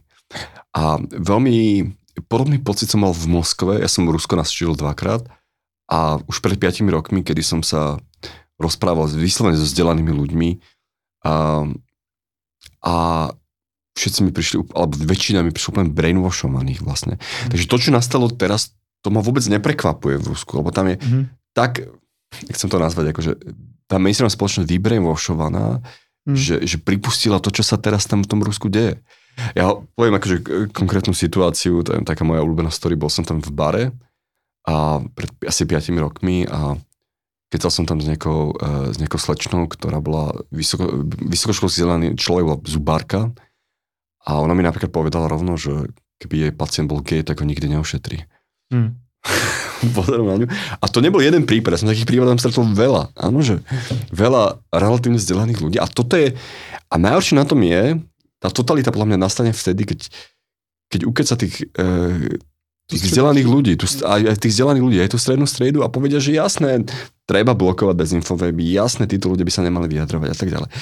A to je podľa mňa už to najhoršie, lebo um, keď, keď, keď si vlastne uh, tá totalita získa uh, vlastne majoritnú tú, tú väčšinu, tak to je už, to už je podľa mňa úplne v pardali v tom mm. prípade. A to sa stalo v Rusku. Jo. Preto je tá vojna. A postupne to nastupuje v Európe a v Americe. A postupne to nastupuje v Európe a v Amerike. Takže, takže som veľmi skeptický a hovorím ľuďom, že fakt, uh, teraz mi hovoria, že, že, že, že dezinfo, uh, že, že, že skutočne je to potrebné blokovať. Ja hovorím, je veľmi veľa krajín, doteraz to vlastne bolo aj, aj, boli aj Spojené štáty, kde je freedom of speech, First Amendment, to znamená prvý článok ústavy, podľa ktorého to, čo sa deje na Slovensku alebo v Čechách je protiústavné. To by za žiadnych okolností v Amerike neprešlo. Áno, v Argentíne to isté. Mm-hmm. to znamená, že, že, že keď takéto veľké štáty dokázali stovky rokov žiť a vlastne s dezinfoscénou, prečo akurát my v Čechách na Slovensku to potrebujeme teraz blokovať, ano? že nie mhm. sme schopní, že pamätá, a najhoršie na tej cenzúre je to, že je, my vlastne blokujeme alebo zakazujeme tú komunikáciu. Tá komunikácia, komunikácia je strašne dôležitá. Áno? Že OK, možno my dvaja nemáme energiu čas komunikovať s nejakými dezinfo ľuďmi, ale nejakí iní ľudia na to majú čas a treba s nimi komunikovať, netreba ich, netreba ich blokovať. A teraz je skutočne situácia, že e, tá dezinfo scéna je obrovská, tam sú 100 tisíce, možno milióny ľudí v Československu. Akože, že to je mm. veľké, akože to je veľké. Tom, ja mám proste dezinfo ľudí um, vo vlastnej rodine, takže akože poznám to. Jo. A jednoducho e, takýchto ľudí nie, nemôžeš statisíce milión ľudí blokovať hej, a mhm. cenzurovať. Uh-huh. Jednoducho im, treba s nimi komunikovať. Fakt vytrvale komunikovať a to je jediné riešenie, podľa mhm. mňa. Akože. No, komunikovat nebo uh, to komentovat nějak humorně, protože pamatuju si, že než to všechno zakázali, tak byly takovýhle ty všechny aeronety a takovýhle stránky a hodně lidí jako tam tu tahalo prostě fakt ty největší blbosti a zesměšňovali ty. A tady to jako taky hodně lidem pomůže, že si řekne, no jo, dítě to vlastně směšný úplně, když to uvidějí jako mimo ten jejich kontext, mimo tu jejich bublinu. Když to všechno zakážeš, tak jak říkáš, ta komunikace přestane fungovat a nejen jako uh, seriózně míněná komunikace, ale i uh, ty memy a uh, ten humor, který prostě hodně pomáhá v tom. Humor je najdôležitejší podľa mňa a špeciálne v Čechách máte uh, s tým dlhodobú tradíciu, švejkovskú tradíciu vlastne, no. takže... No a tady tím si to zabíjíme, ale tady tím si tu tradici zabíjíme. Mm, mňa to veľmi mrzí a ja, ja som, ja už niekoľko rokov akože aktívne vystupujem uh, proti cenzúre, dokonca som spustila web internetbezcenzúry.sk, mm-hmm. ale nemá to žiadny efekt, zkrátka, akože, že jednoducho hmm. nefunguje to. Takže toto, toto sa bojím, toto je vlastne ten negatívny dopad tej vojny, že na, nielen tej pandémie, ale aj tej vojny, že nás to pripravuje o, o, o, hmm. množstvo, o množstvo slobody. Podľa mňa, ja to akože, môžem to porovnať v krajinách, kde, kde stále akože si človek môže hoci čo povedať a Funguje jo. to, takže... Jo. Pojďme se teďka pobavit o soukromí a bezpečnosti na internetu pro jako běžného člověka. Pokud někdo je fakt jako BFU, basic user, a neřešil do teďka soukromí a bezpečnost, eh, co jsou jako nějaký nejjednodušší první kroky, co by měl udělat? Tak ja, ja všeobecnosti odporúčam akože bežným užívateľom, tým najbežnejším užívateľom uh, vyriešiť si pár základných vecí. A tých pár základných vecí znamená, že mať vyaktualizované balíčky, mať vyaktualizovaný operačný systém, jedno, aký operačný systém používate. Tam je kľúčové to, aby bol aktuálny. Druhá vec je uh, používať dvojfaktorové overovanie všade. Vždy, keď, ma kont- keď nás na tebe kontaktujú nejakí vyhekovaní zákazníci, tak prakticky vždy sú to ľudia, čo nemali dvojfaktor zapnutý. Mm-hmm. Někteří lidi možná ani, ani nevědí, co to je 2FA, takže co by si měli stáhnout? Uh, tak dvojfaktor, najlepší spôsob je stiahnuť si aplikáciu, asi taká najznámejšia je Google Authentifikátor, prípadne je množstvo iných tých aplikácií. Mm-hmm. a aktivovať si to na všetky sociálne siete, na Gmail, na Protonmail, všetky, všetky aplikácie, ktoré používajú tie majoritné používajú dvojfaktorové overenie. Ja. Takže to treba automaticky zapnúť. A to dokonca odporúčam, nie že tým šikovným, ale to, to, to, to odporúčam tým najbežnejším užívateľom zapnúť si dvojfaktorovú autentifikáciu, je to štandard. Protože jinak budou mít slabý hesla, že jo? A tady to je Presne nejaká tak, presne tak. obrany. A ďalší, ďalšia vec, čo sa týka tých slabých hesiel, je konečne začať používať uh, password manager. Mhm. Áno. Uh, rovno vypropagujem napríklad Bitcoin Trezor. Mhm. je hardwareový password manager, ktorý každé heslo šifruje vlastne unikátnym kľúčom, ktorý je derivovaný z toho seedu. Jo. A takže do- dovolím si tvrdiť, že, že z tohto hľadiska a e, videl som, že, aj, že to už je aj integrácia v browseri a tak ďalej, takže myslím si, že hneď teraz ľudia, ktorí majú Bitcoin Trezor, ho môžu použiť ako password manager. Áno. A prípadne veľké množstvo uh, komerčných alebo open sourceových password manažerov, ktoré možno, možno používať. A ja používam napríklad komerčný Dashlane, ale je aj kopec open sourceových, ktoré je možné používať. Takže to je skutočne must. Za, začať, a to hovorím o bežných užívateľoch, všetko to hodí tam. Tie password manažery, napríklad ten, ktorý používam ja, má ešte takú super vlastnosť, je, že on detekuje, že používa človek slabé heslo, takže ho navrhuje e, zmeniť Mhm. a dokáže ho potom ešte aj na ďalku zmeniť. Takže vlastne ten password manager sa vie prihlásiť do všetkých tých aplikácií, zmeniť tento heslo a odhlasiť sa. takže, Pustý. takže, takže, takže prihlásiť sa, zmeniť to slabé heslo násilne a odhlasiť sa. Mhm. Takže takáto, Dashlane. Dashlane, no takáto vlastnosť tam funguje. A takže password manager, to je druhá dôležitá vec. A ďalšia dôležitá vec je šifrovaná komunikácia. Tu by som možno povedal, že skutočne ten signál je štandard. Ja som, priznám sa, prekvapený, aké veľké množstvo eh, technických ľudí, alebo aké množstvo všeobecne ľudí používa Telegram, Mm. pričom uh, Telegram by default štandardne nie je end-to-end šifrovaný. Ešte raz, Telegram by default nie je end-to-end šifrovaný. Treba to explicitne zapnúť, väčšinou ľudí to nepoužíva, grupy, grupy vôbec nie sú nejakým spôsobom šifrované. Čo to znamená? Znamená to, že prevádzkovateľa Telegramu majú prístup k tej kom, vašej komunikácii Telegram a môžu zneužiť. Nehovorím, že to robia, ale majú tú možnosť a je to veľmi kritické. Mhm. Takáto možnosť neexistuje napríklad v prípade signálu, kde je to end-to-end šifrované, takže ani prevádzkovateľ eh, tej infraštruktúry nedokáže odpočúvať tú komunikáciu. Takže skutočne odporúčam eh, prejsť na signál, alebo existuje dokonca meta-free verzia toho signálu, ktorá sa volá, to znamená, nie, nie je to viazané na, na mobilné číslo, veľa ľudí s tým má problém, eh, ktorá sa volá Session. Session. Session, čo je taká al- alternatíva signálu. Je to fork signálu, ktorý, Aha. ktorý nepoužíva mobilné číslo, ale máš de facto seed, ktorým sa prihlasuješ. to je super. Takže, takže existuje niečo takéto. A je to, eh, jenom, sko- sorry, že ti do toho skočím, je to kompatibilní teda se signálem? To znamená, že ze session můžu poslat do Nie signálu? je to kompatibilné, je to už vlastná sieť. Vlastní síť. Ako, problém tých messengerov je samozrejme network efekt. No, Mm. To znamená, že, Práve, no. je, že ten session je síce fajn, ale nikto ho nepoužíva. Mm. A Ale to signál má jako za poslední tak dva, tři roky jako uh, velký nárůst uživatelů. Presne tak, presne tak. Ja som taký trošku smutný, že sa nepodarilo presadiť tá, tá, ten mobile coin v tom signáli. Uh, nemám ho Udělal je to shitcoin, je to udiel shitcoinu. Už keby ten Lightning použil, možno by to bolo lepšie, takže Určitě, no. ja som ho, ja vtedy, keď vyšiel, som ho veľa nakúpil a prišiel som asi 80% hodnoty. vtedy, lebo po som... letech ty se takhle spálíš. Uh, lebo, ako, lebo ja som si hovoril, že tam bude ten network efekt, ne? Akože Mhm. však signál, to znamená, že všetci, budú, po- všetci hneď začnú si všetko posielať akože na signály, ale tak ako ja som predal všetky bitcoiny asi v 2014 a Mhm. za smiešne peniaze, lebo vtedy vyšlo Monero a Monero by default bolo šifrované hovorím si, že kto bude používať proste bitcoin, ktorý, ktorý má nešifrovaný blockchain, však to nedáva zmysel. Akože. A, takže akože tieto um, predpovede uh, paranoikov netreba... moc nejde. moc mi to nejde, áno, lebo ja zabudám, uh, že väčšina ľudí uvažuje úplne inak a má ten network efekt tam funguje inak. No. Ale uh, len tak, hej, že, že mňa zaujímajú, ja som nadšený z tých technologických vlastností toho. Chápu.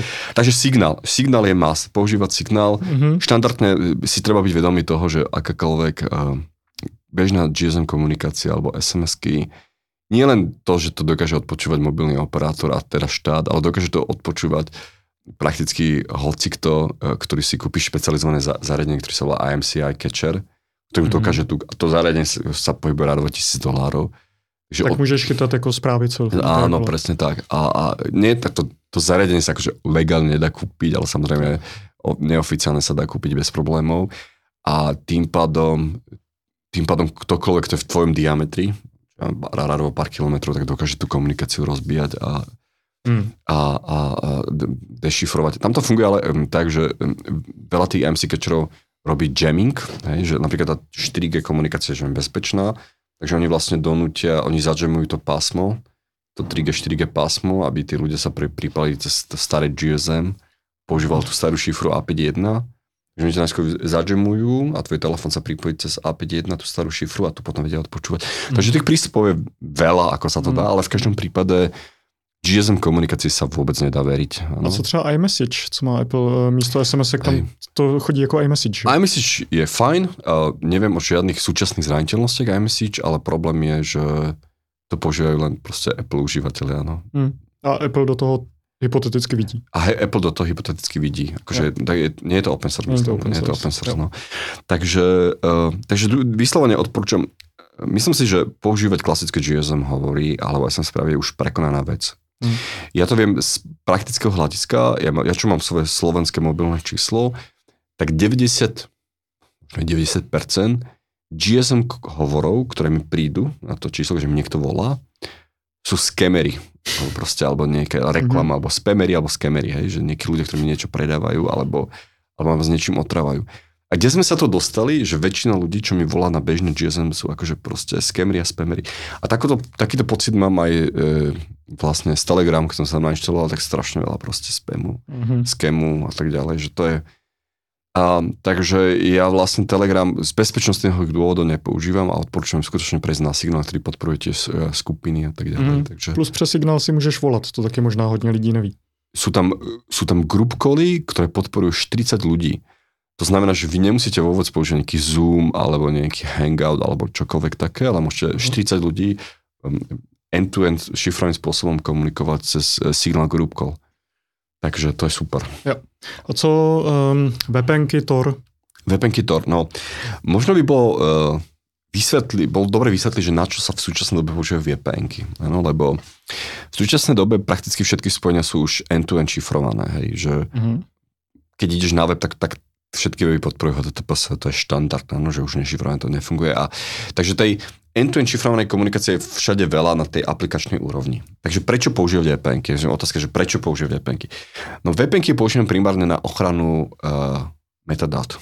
Mm-hmm. Ano, že, že aj napriek tomu, že to spojenie z toho môjho mobilu alebo z počítača je end-to-end šifrované, tak ten internetový poskytovateľ automaticky štát, lebo to je prepojené, súd, súdne príkazy je to prepojené, vidí, na aké IP adresy pristupuješ, v akých časoch pristupuješ a tak ďalej. Takže keď chceš chrániť tieto meta informácie, aby ten internet posiel nevidel, kam pristupuješ, aké TCP spojenie vytváraš a tak ďalej, tak treba používať tú vpn operátora, ktorému veríš.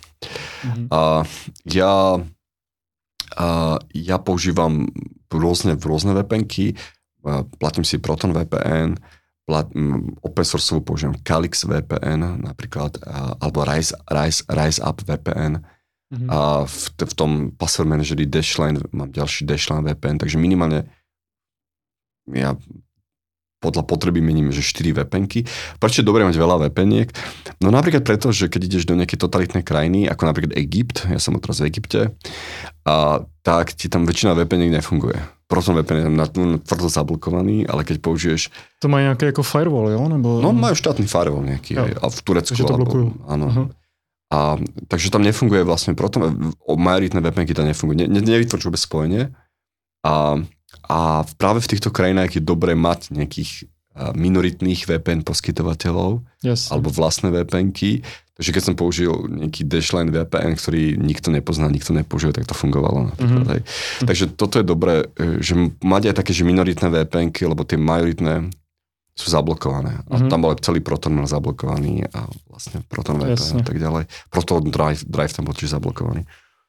Takže VPNky odporúčam používať, ale e, primárne na ochranu tých meta, metadát ja. vlastne. Ja, ja. Že obzvlášť krajina, kde by sa to nejakým spôsobom mohlo zneužiť. A veľa VPN napríklad Tor uh, podporuje uh, výstup vlastne um, tzv. myslím, že Secure Node sa to volá, že, že, že pristupuješ cez dva nody. Nie len jeden, ale že sa pripoješ potom na cez dve krajiny vlastne. Mm-hmm. A súčasne je možné uh, vystupovať cez exit node. Takže je to kombinácia vpn a exit node toho Toru. A keď Tor, Tor má chyby, hej, že je, je, je vlastne zraniteľný voči nejakým štatistickým útokom. Mm. A to znamená, že tam je problém, v prípade Toru je taký problém, že, že a veľké množstvo nejakých kryptomarketov chytili takým spôsobom, že, um, že americká tajná služba má prístup vo veľa hostingových provideroch, pro, u veľa hostingových providerov a oni vlastne robili distribuovaný DOS atak na nejakú torhidnú službu, mm-hmm. posielali tam veľké množstvo trafiku a jednoducho zisťovali potom, kde sa, v akom tom um, vlastne centre a v serverom centre sa ten trafik zvyšuje, ako to kore, koreluje s, s, tými, mm-hmm. s tými mhm. intervalmi tých distribuovaných dosť útokov a podľa toho dokázali nieko yep. deanonymizovať. Takže, takže akože hovorím, že Tor nie je dokonalý, ani náhodou. To znamená, že keď, bude, keď, ho použi- keď ho chcete použiť na veľmi citlivé veci, buďte si vedomi, že Tor nie je dokonalý, obzvlášť keď máte zapnutý JavaScript napríklad, ktorý dokáže ľahko prezadiť vašu lokálnu IP adresu a tak. Mm-hmm. Ale uh, nie JavaScript, Java Applet napríklad. A, ale aj ten JavaScript je, je nebezpečný. A, ale ten Tor, treba, treba si byť vedomý tohto rizika, že tam toto riziko je, že tam môže byť aj veľké infiltrovanie, in, veľké infiltrované množstvo ľudí. A špeciálne, keď fungujete ako exit node, tak vlastne cez vás prechádza všetok ten nešifrovaný trafik vlastne. Jasně, to, to, je, to je ale fakt jako uh, případ už někoho, kdo opravdu ví, co to Tor je, protože jako běžný uživatel nebude exitnout. Presne tak, presne tak. Ale inak akože ten Tor odporúčam používať a uh, odporúčam si stiahnuť rovno Tor browser, mm-hmm. ktorý to má v sebe celé integrované, kde, kde má je vypnutý ten JavaScript a starajú sa vlastne o to a um, je, to, je to podľa mňa potom bezpečné používať. Alebo si stiahnuť nejakú Linuxovú distribúciu ako Tails, ktoré štandardne beží storom a máte istotu, že to nezanecháva žiadne otlačky na mojom lokálnom počítači. Mm-hmm. Takže tá miera tej paranoje sa dá akože stupňovať. E, nic není 100% bezpečný, že je to, je to spektrum, no a minimálně Určitě. používat ty password manažery a dvoufaktorovou autentizaci si myslím, že fakt jako to, to přinese hodně lidem. Určite, určite a hlavne signál, podľa mňa. To signál, signál akože moji rodičia, ktorí sú na, na dôchodku, tak používajú signál a mm-hmm. nie je to žiadny problém, podľa mňa. Hodně lidí okolo Polis taky um, používá jako specifický telefony, buď to jsou, buď, nebo řekni mi něco prostě takhle o tom, jako jak si vybrat telefon. Pokud chce někdo být jako skutečně bezpečný, tak uh, jde i o ten hardware, mm-hmm. že? Mhm. O to, co používá no, Začal by som iPhoneom. no. iPhone je bezpečný, teda akože keď používate posledný iOS a posledný iPhone, tak je to bezpečné, ale de facto absolút, alebo je to vysoko bezpečné, ale de facto absolútne veríte Apple. Áno, Takže tam treba mať stále na pamäti, že ten Apple má nad všetkým kontrolu. No, takže ste, ste e, a keď väčšina ľudí, ktorí neriešia IT security a chcú mať proste vyriešenú nejakú tú bezpečnosť, uh, tak si jednoducho kúpia nejaký uh, iPhone a sú v pohode. Áno, že je, celé sa to vyrieši za nich a nemajú tam ani žiadnu možnosť nejako to ešte ovplyvniť, iba klikať, že chcú vyaktualizovať iOS. A človek, eh, alebo ľudia, ktorí chcú mať väčšiu kontrolu nad eh, bezpečnosťou a chcú mať kontrolu do takej úrovni mimo tej nejakej korporácie, ktorá ovláda to zariadenie koncové, tak uh, majú viacero možností, čo môžu spraviť. Buď si môžu kúpiť hociaký generický Androidový telefón a preflašovať to open sourceovou distribúciou, ktorá sa volá Lineage OS, čo je, predtým sa to volá CyanogenMod, to je nejaká open sourceová distribúcia. Alebo môžu si kúpiť najbezpečnejší Android telefón na trhu a ten sa volá Google Pixel 2, 3, 4, 5, 6, ja používam teraz aj 6 Pro. Mm-hmm. A to je telefón, ktorý má špeciálnu hardwareovú architektúru, navrhnutú tak, že sú tam vlastne dva oddelené procesory, kde uh, napríklad uh, žiadna aplikácia čisto technicky sa nedokáže dostať e, k, vlastne k full design encryption passphrase alebo k otlačkom prsta. Mm-hmm. Je to tam normálne segregované na hardwareovej úrovni. To znamená, že ja. ten telefón je skutočne vysoko bezpečný na rozdiel iných telefónov. Je to najbezpečnejší Android telefón na trhu. No, problém je, že to beží na štandardnej Google uh, vanilla distribúcii Androidovej A čo sa s tým dá teda robiť? Uh, existujú hackery, ktorí uh, vy, vy, robia dve také najznámejšie alternatívne privacy distribúcie. Najparanoidnejšia sa volá Graphene, Graphene mm. OS, ktorú veľmi odporúčam.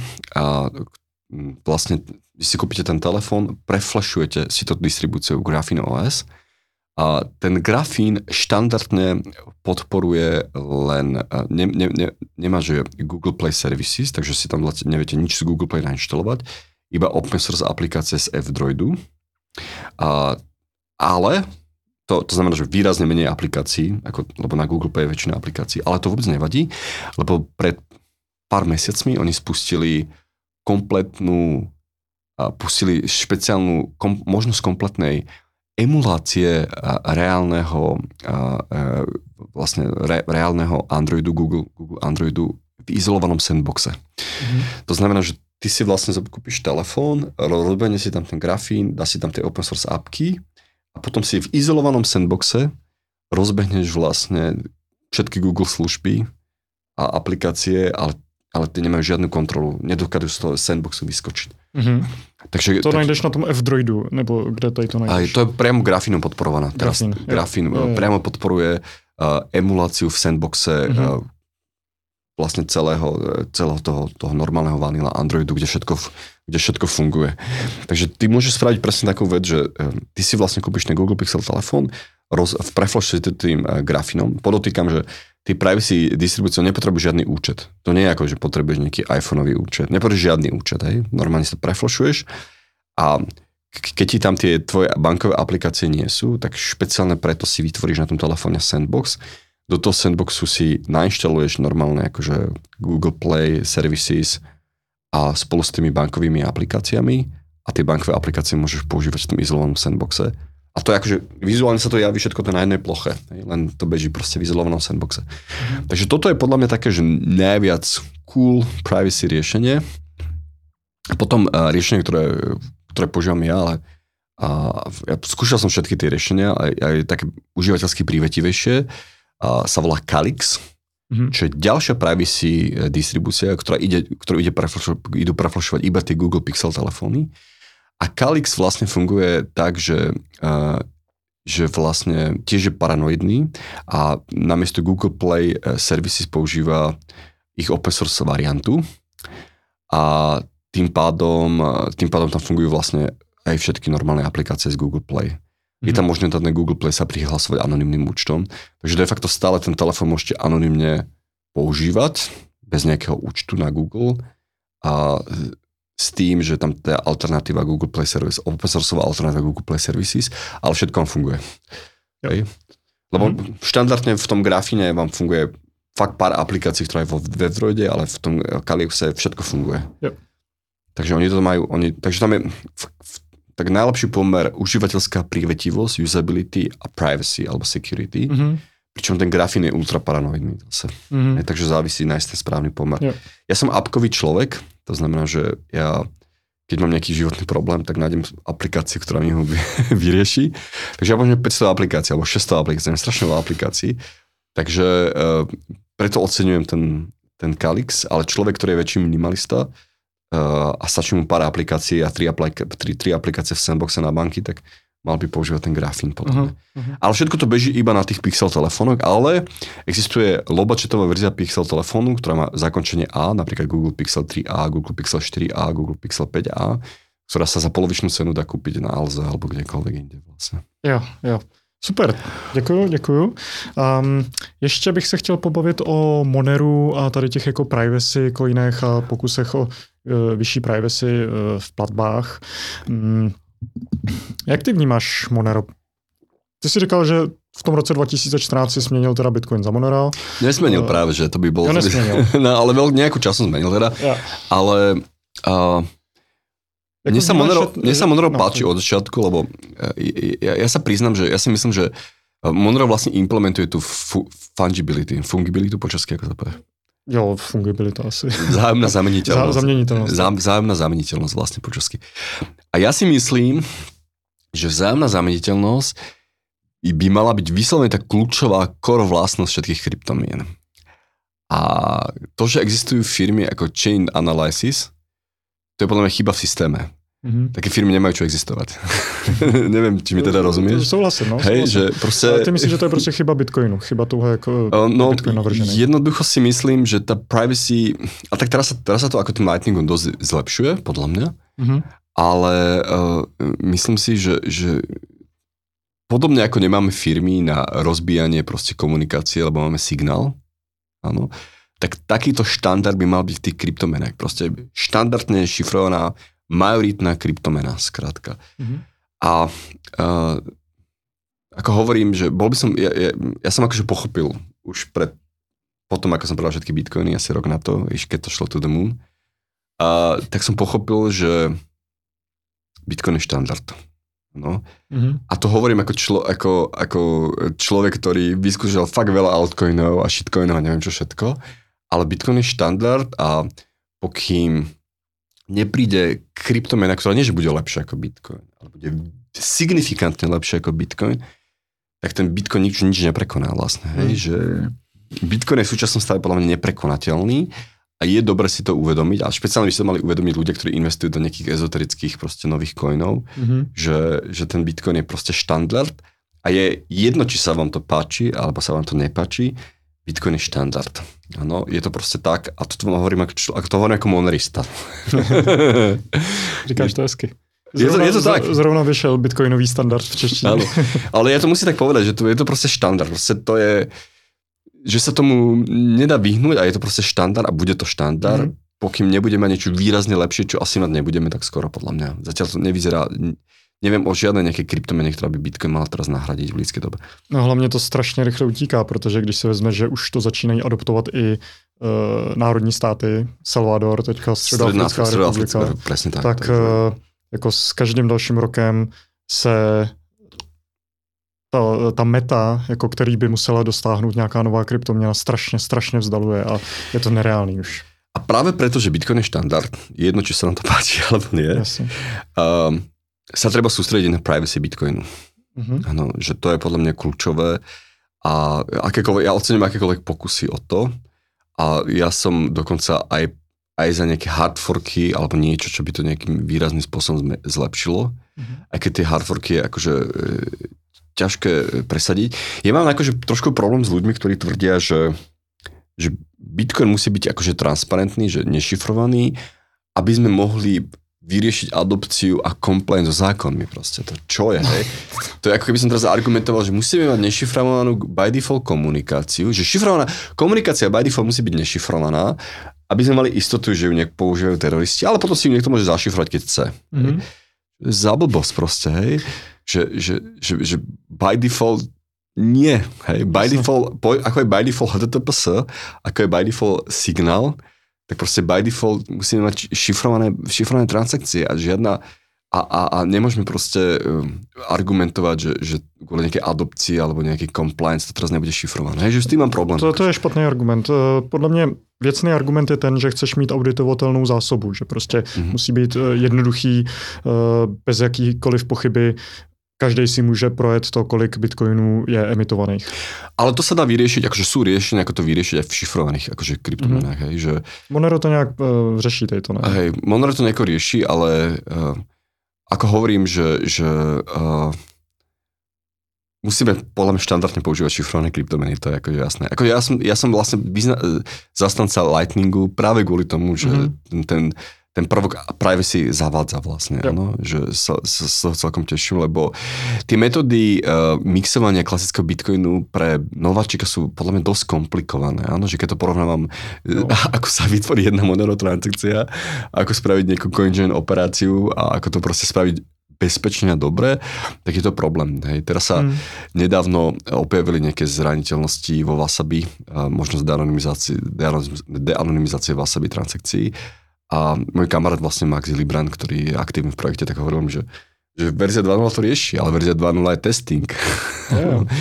Takže a čo teraz vlastne? Takže uh, Jako hovorím, že toto treba vyriešiť a potom to bude super. No. Ale jak říkáš, uh, Lightning uh, má prostě jiný privacy vlastnosti, primárně pro uh, ty, kdo utrácejí, pro příjem, příjemce, tam jako jsou privacy concerny s tím, že v podstatě líkuješ Note ID. Mm-hmm ale Lightning bude ta dominantní, ten dominantní způsob, jak, jakým budou lidi interagovat s Bitcoinem v budoucnosti, protože nikdy nebudeš mít dostatečné množství UTXů prostě pro miliardy lidí.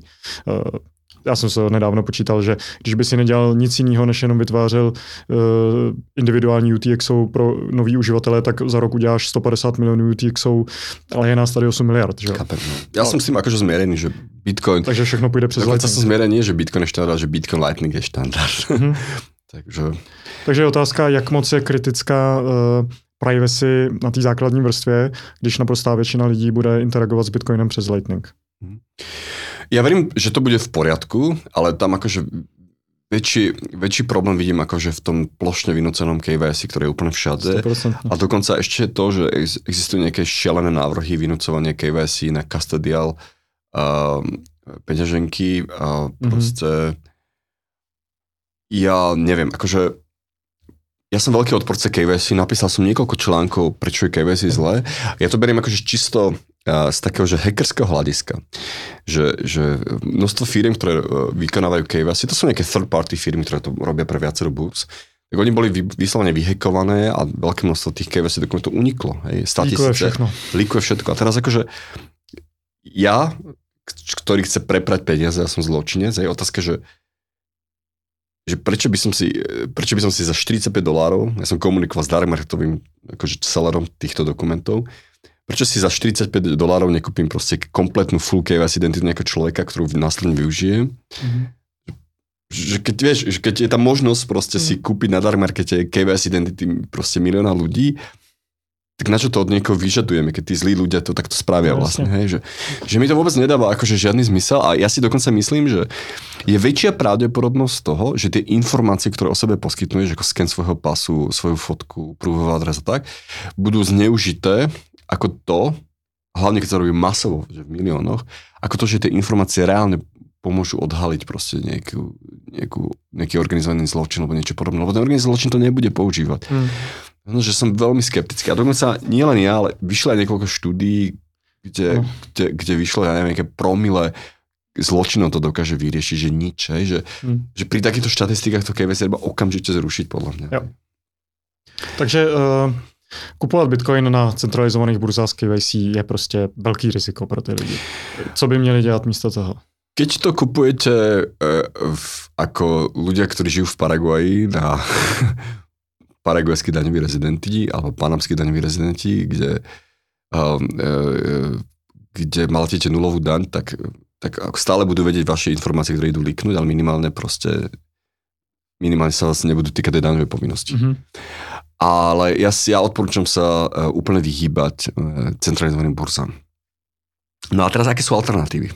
Ja poviem, že také, že moje obľúbené projekty, a tiež poviem, že prečo nie, tak môj obľúbený projekt od začiatku je BISK. My sme autora BISK dokonca pozvali na kongres párkrát. Mm-hmm. A čo je decentralizovaná kryptobursa, ktorá má tú výhodu, že ona podporuje uh, aj fiat. To znamená, že je možné robiť krypto to fiat transakcie. Ja som veľký nadšenec tohto projektu a páči sa mi. Dokonca existuje Monero verzia tohto projektu, mm-hmm. BISC, ktorá sa volá nespomeniem si, ale ako normálny fork, že akože ten, že ja to, ten base, ja to nájdu na linku. že tú bázu, ale to ešte nie je releasnuté, Aha. A, že tú bázu nepoužívajú Bitcoin, ale používajú ako Monero. Ale problém BISC je vyslovene taký, že je tam ľahká infiltrácia e, všetkých tých proste skamerov a uh-huh potenciálnych zločincov. Takže tam sa, takže veľakrát som počul situácie, že, že niekto kúpil, predal bitcoin a potom e, banka mu spôsobila, spôsobila veľké problémy, lebo niekto cez to bral peniaze alebo niečo mm. podobné.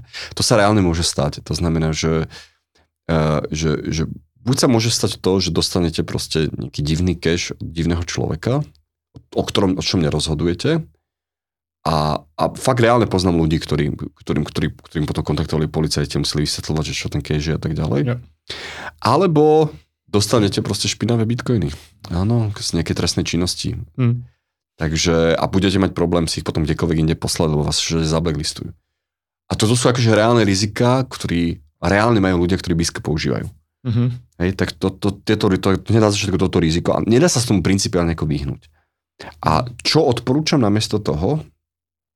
A jednoducho vyhľadať svoju paralelnú komunitu v svojom meste kryptovexlakov a používať ich. Áno. Ja. Že jedi, najlepšie riešenie je podľa mňa ja teraz vlastne cestujem a hlavne Asuncion, Panama City, Praha, Bratislava a v každom meste máme, že kryptovexlákov, trusted ľudí, máme silnú komunitu, rádovo stovku, alebo stovky ľudí dokonca. Každá tá komunita má kryptovexláka, ktorý je trusted, mm-hmm. normálne prídeme za ním, dáme mu, dáme mu krypto, on nám dá bez KYC cash a normálne to funguje. Yep. To znamená, že že ja odporúčam vyslovene budovať decentralizované trusted kryptokomunity a s trusted kryptovexlakmi a to je podľa mňa najlepší spôsob, ako, mm-hmm. ako prežiť voči tomuto uh, tejto digitálnej totalite, ktorá jo. nás čaká. Jo. Neviem lepšie riešenie. No. Jo, jo. A co se bavím s lidma různě z Afriky, z Kuby a tady z těch jako zemí, kde právě nemají ani ty KYC burzy, tak tam je to naprosto defaultní jako běžná záležitost, eh, jak fungovat jako z Bitcoin versus Fiat.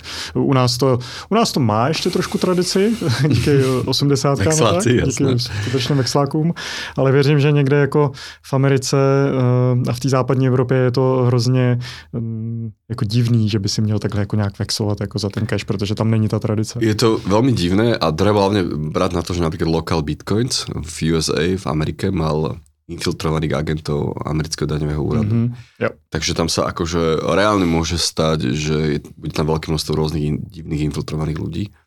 A napríklad to je zaujímavé v Paname aj v Paraguaji, že Paraguaji meniť cash na ulici je úplne normálne. Všetci to robia, tam vyxlacie nové fungujú, mm-hmm. menia doláre na miestne guarany, alebo guarany na eurá, alebo proste A, a není to ako nic, e, žiadna šedá zóna? Nie, to je, proste normálne, je to normálne, ja. nikto to nerieši a je to normálne. Takže uh, možno by som, neviem ako je to teraz momentálne, ale uh, v Paraguaji funguje krypto zmenáreň, volá sa Cripex, mm-hmm. Cripex.com.pi a oni, keď som ich používal minulý rok, alebo pred dvomi rokmi, tak to normálne zmenáreň, kde sa zaregistruješ, pošleš si krypto, vymeníš si to proste na fiat, na guarany, alebo proste na doláre a že, že chceš spraviť, že vyzdroval na účet. a normálne vyzdroval na nefunguje a zrazu ti typek na napíše, že nazdar, že, že my, nepod, my, my ešte bankové vyzdravel nepodporujeme, že viem ti to priniesť s cashom, napíš mi, kde si. Hovorí, že čo? Takže normálne hneď človek na WhatsApp píše, že kde chceš priniesť cash. no to je moc hezký. Takže e, toto ma akože prekvapilo a myslím, že už teraz podporuje nejaké prevody do mhm. bank, mm. ale, ale fungujú takto akože jo, vlastne. Jo. Takže nevím, čo jinak odporúčať ľuďom. Akože. Každopádně doporučuji posluchačům, uh, musí to být skutečně někdo jako s nějakým doporučením, někdo důvěryhodný. Ne jen tak někde na Facebooku napsat, hele, chci koupit Bitcoin za 100 tisíc a někdo mu pošle uh, direct message a pak se někde budou scházet s tím, že jako mm. ví, že má velký obnos, to, to je nebezpečné. To je nebezpečné. Mal by to být člověk s nějakou reputáciou, podle mě. A hlavně v, tom, v tej kryptokomunitě už za tých pár rokov sú ľudia s kryptoreputáciou, takže, takže, mm-hmm. takže tak. Určite. A podľa mňa vexláci zachránia svet, si myslím, v, konkrétne v tejto, v tejto situácii. A, a myslím si, že, že teraz, keď, e, keď lebo teraz si treba uvedomiť, že teraz, keď bude CDBC a de facto znamená, že centrálne banky budú mať, centrálna banka bude v kompletnú kontrolu nad všetkými digitálnymi transakciami všetkých občanov. Mm-hmm. To tak je, akože tak bude. A jediná vec, ako sa voči tomu brániť, bude, bude proste súčasné krypto, súčasné krypto, ktoré máme a e, predpokladám, že, že, že štáty jednoducho e, v snahe presadiť používanie centrálnych e, digitálnych mien budú nejakým spôsobom ostrakizovať alebo minimálne zablokujú klasické kryptomeny alebo zavedú nejaké striktné KYC procesy. Mm-hmm. Takže nám nič iné ako tie právne komunity a vexlaci nezostane. Jo. Podľa mňa, že, to, že podľa mňa, ja, ja to vidím, že ten presun tam bude takýto postupne. Jo. A když si zmínil paralelní komunity, eh, co paralelná polis? Eh, to bylo eh, fyzické místo v Bratislavě, podobný jako tady v Praze, jako paralelní polis. Běželo to možná tak dva roky. Vy jste to zavřeli na začátku Kvôli covidu. covidu. My jsme to začali, na, na, zatvorili na, akože my jsme, ono to, ono to žilo vlastným životom, organizovali sme super akcie a ja na tú paralelnú polis sme veľmi dobré spomienky, ale odkedy začal COVID, tak to bolo finančne neúnosné, pretože sme to nemohli mať otvorené. Mm-hmm. Čo akože veľký rešpekt a či praské paralelný polis, ktorá to dala aj počas samotnej pandémie. A my sme to počas tej pandémie nedali a neboli sme schopní proste to uživiť počas tej pandémie, takže sme to zatvorili. A napriek tomu teraz sú rôzne tendencie e, ľudí v Košiciach a v Brne rozbehnúť mm-hmm. si paralelný polis, takže, a, takže keď ste v Brne v Košiciach, tak čeknete si tieto komunity. Ja. Myslím si, že celkom aktívne na tom pracujú teraz. A Bratislavská polis, tam sa neplánuje už obnovenie? Teraz to závisí asi len od nejakých novej mladej generácie, možno. Mm-hmm. Všetci na to majú veľmi dobré nostalgické spomienky, takže myslím si, že možno ten comeback by mohol niekedy nastať, ale zatiaľ to nie je v pláne. Jo. A nebo sa všichni sejdeme niekde v Asuncionu. v Asuncionu vlastne vytvárame, e, vlastne takmer všetci tí ľudia, ktorí sú tam. Teda Liberation Travel my vlastne kvôli tomu, že a rešpektujeme súkromie našich klientov, nepoužívame bankové účty vôbec. To znamená, že za trvalý pobyt v Paraguay nie je možné platiť kartou alebo bankovým prevodom. Iba kryptom, ale môžete si vybrať rôzne, rôzne krypto, keď chcete použiť. Mm-hmm. A to znamená, že my sme tam silná kryptokomunita, všetci používame krypto. Nie, že niektorí, ale všetci, alebo takmer všetci používame krypto. Mm-hmm. A my tam teraz chceme kúpiť vyslovene uh, velikánsky barák, Asuncion, Edificio sa to volá, a kde bude desiatky bytov a chceme tam vytvoriť vyslovene že československú kryptokomunitu uprostred Villamora alebo nejakej inej mm-hmm. a dobrej štvrti v Asuncion s vlastným bazénikom a so všetkým a jednoducho prepojiť tam tých všetkých ľudí, lebo uh, Asuncion vyzerá, že je fakt dobrá alternatíva pre ľudí, ktorí chcú tiež. Je tam napríklad mm. uh, veľká náboženská sloboda v Paraguaji, a efekt to, že tam je náboženské slovo, znamená, že sú tam všetky, všetky uletené sekty od scientologov, jehovistov, neviem čo všetko, všetci tam fungujú, lebo majú veľkú náboženskú slobodu. Uh-huh. A tam si môžete vlastne vytvoriť fakt nejakú komunitu, kde vám proste nikto nebude chodiť a bude, môžete tam... Je tam tolerancia veľká. Je tam veľká tolerancia. Teraz akože možno médiami um, zaznela tá informácia o tom, že si tam tie nemecké antivaxerské komunity e, e, EZO budujú nejaké, e, ne, nejaké vlastné komunity. Sú tam aj také komunity, ale tých Nemcov je tam tak veľa, že majú rôzne pestré komunity a nedá sa to nejako generalizovať. Takže nie len, takže by som povedal, že nie len EZO ľudia, proste dev, antivaxter ľudia chodia do Paraguay, ale fakt, že vš, ľudia milión, yes, milión rôznych komunít. Melting pot. Áno. A vlastne celý Paraguay je postavený na imigrantoch a na cudzincoch. Mm-hmm. Vlastne celá tá krajina. Ja. Ovzvlášť vlastne tisíc, roku 1870 80, tam bola veľká paraguajská vojna, v ktorej zomrelo 90% mužov. Takže 90% mužov zomrelo. Vtedy vlastne schválili zákon, ktorý umožňoval, ktorý stále platí, umožňoval mužom si zobrať viacero žien. ktorý, stále, ktorý stále platí. A, a vlastne, a vtedy sa ten genofón kompletne obmenil. Prišlo vlastne 90% nových chlapov Jasne. z Európy, z Talianska, Španielska, z Nemecka. Takže a tí Nemci sa tam presúvajú preto, lebo ich tam historicky je veľa, aj teraz ich je tam veľmi veľa, aj tam, čiže historicky, keď prídete na Paraguajský imigračný úrad, tak uh, okrem češtiny a slovenčiny tam počujete okolo vás Nemčinu. Mm-hmm. Takže... Jasně, jasně. Um, ještě bych se na závěr chtěl zeptat, jestli ty se taky věnuješ biohackingu. Vím, že Juraj je tady v tom jako dost aktivní. okay. Vidím, že máš aura, aura ring, nebo jak se, to, jak se to říká. A, takže se věnuješ jako biohackingu a tady těm věcem. Uh, takto, akože keď počítam, takže moje venovanie sa biohackingu spočíva v tom, že používam Oura Ring, poslednú generáciu. Uh-huh. A ráno, keď som sem išiel, tak som si navaril uh, kavičku s MCT olejom. a stude, sp- sprchujem sa v studenej vode a, a každý deň sa snažím kráčať tak hodinu až dve. Ja. A tam to končí. Jasne, žádný jako carnivore. Takovýhle. Ne, ne, akože ja v princípe, ja som že pescatarián, ja som carnivore, to znamená, že Aha. jem ryby. Ryby. Alebo, e, že moja hlavná strava je ryby a šalát. Mm-hmm.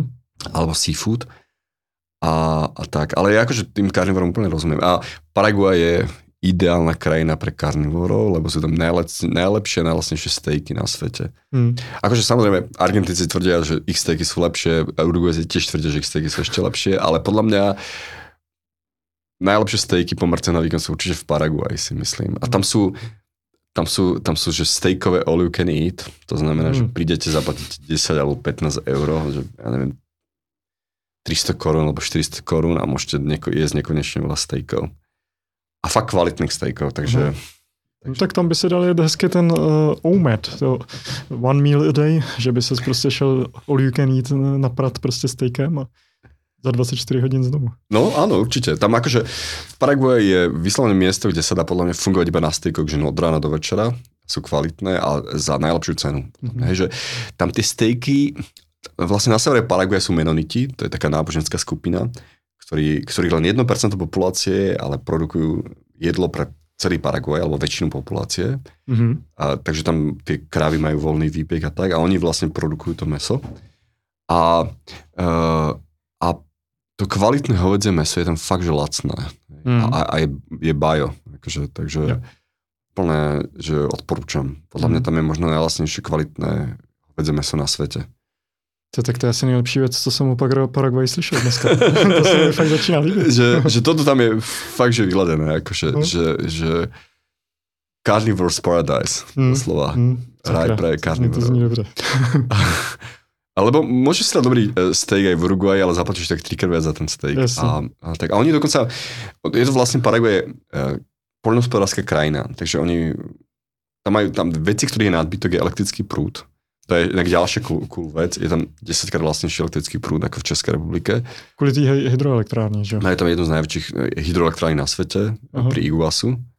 A 80% eh, elektrické energie exportujú, nie sú to schopní minúť, skrátka. Mm. Takže, eh, takže je to, je to raj pre minerov no, a raj, raj pre karnivorov. Mm. Takže tým pádom, keď tieto dva raje skombinuješ, tak sa to do, dosť, dosť to targetuje podľa mňa Bitcoin ľudí. Mm, mm. Paráda, to, na to, sa, na to sa musím nejak podívať. Proste. To, fakt, sa, fakt sa mi to líbí.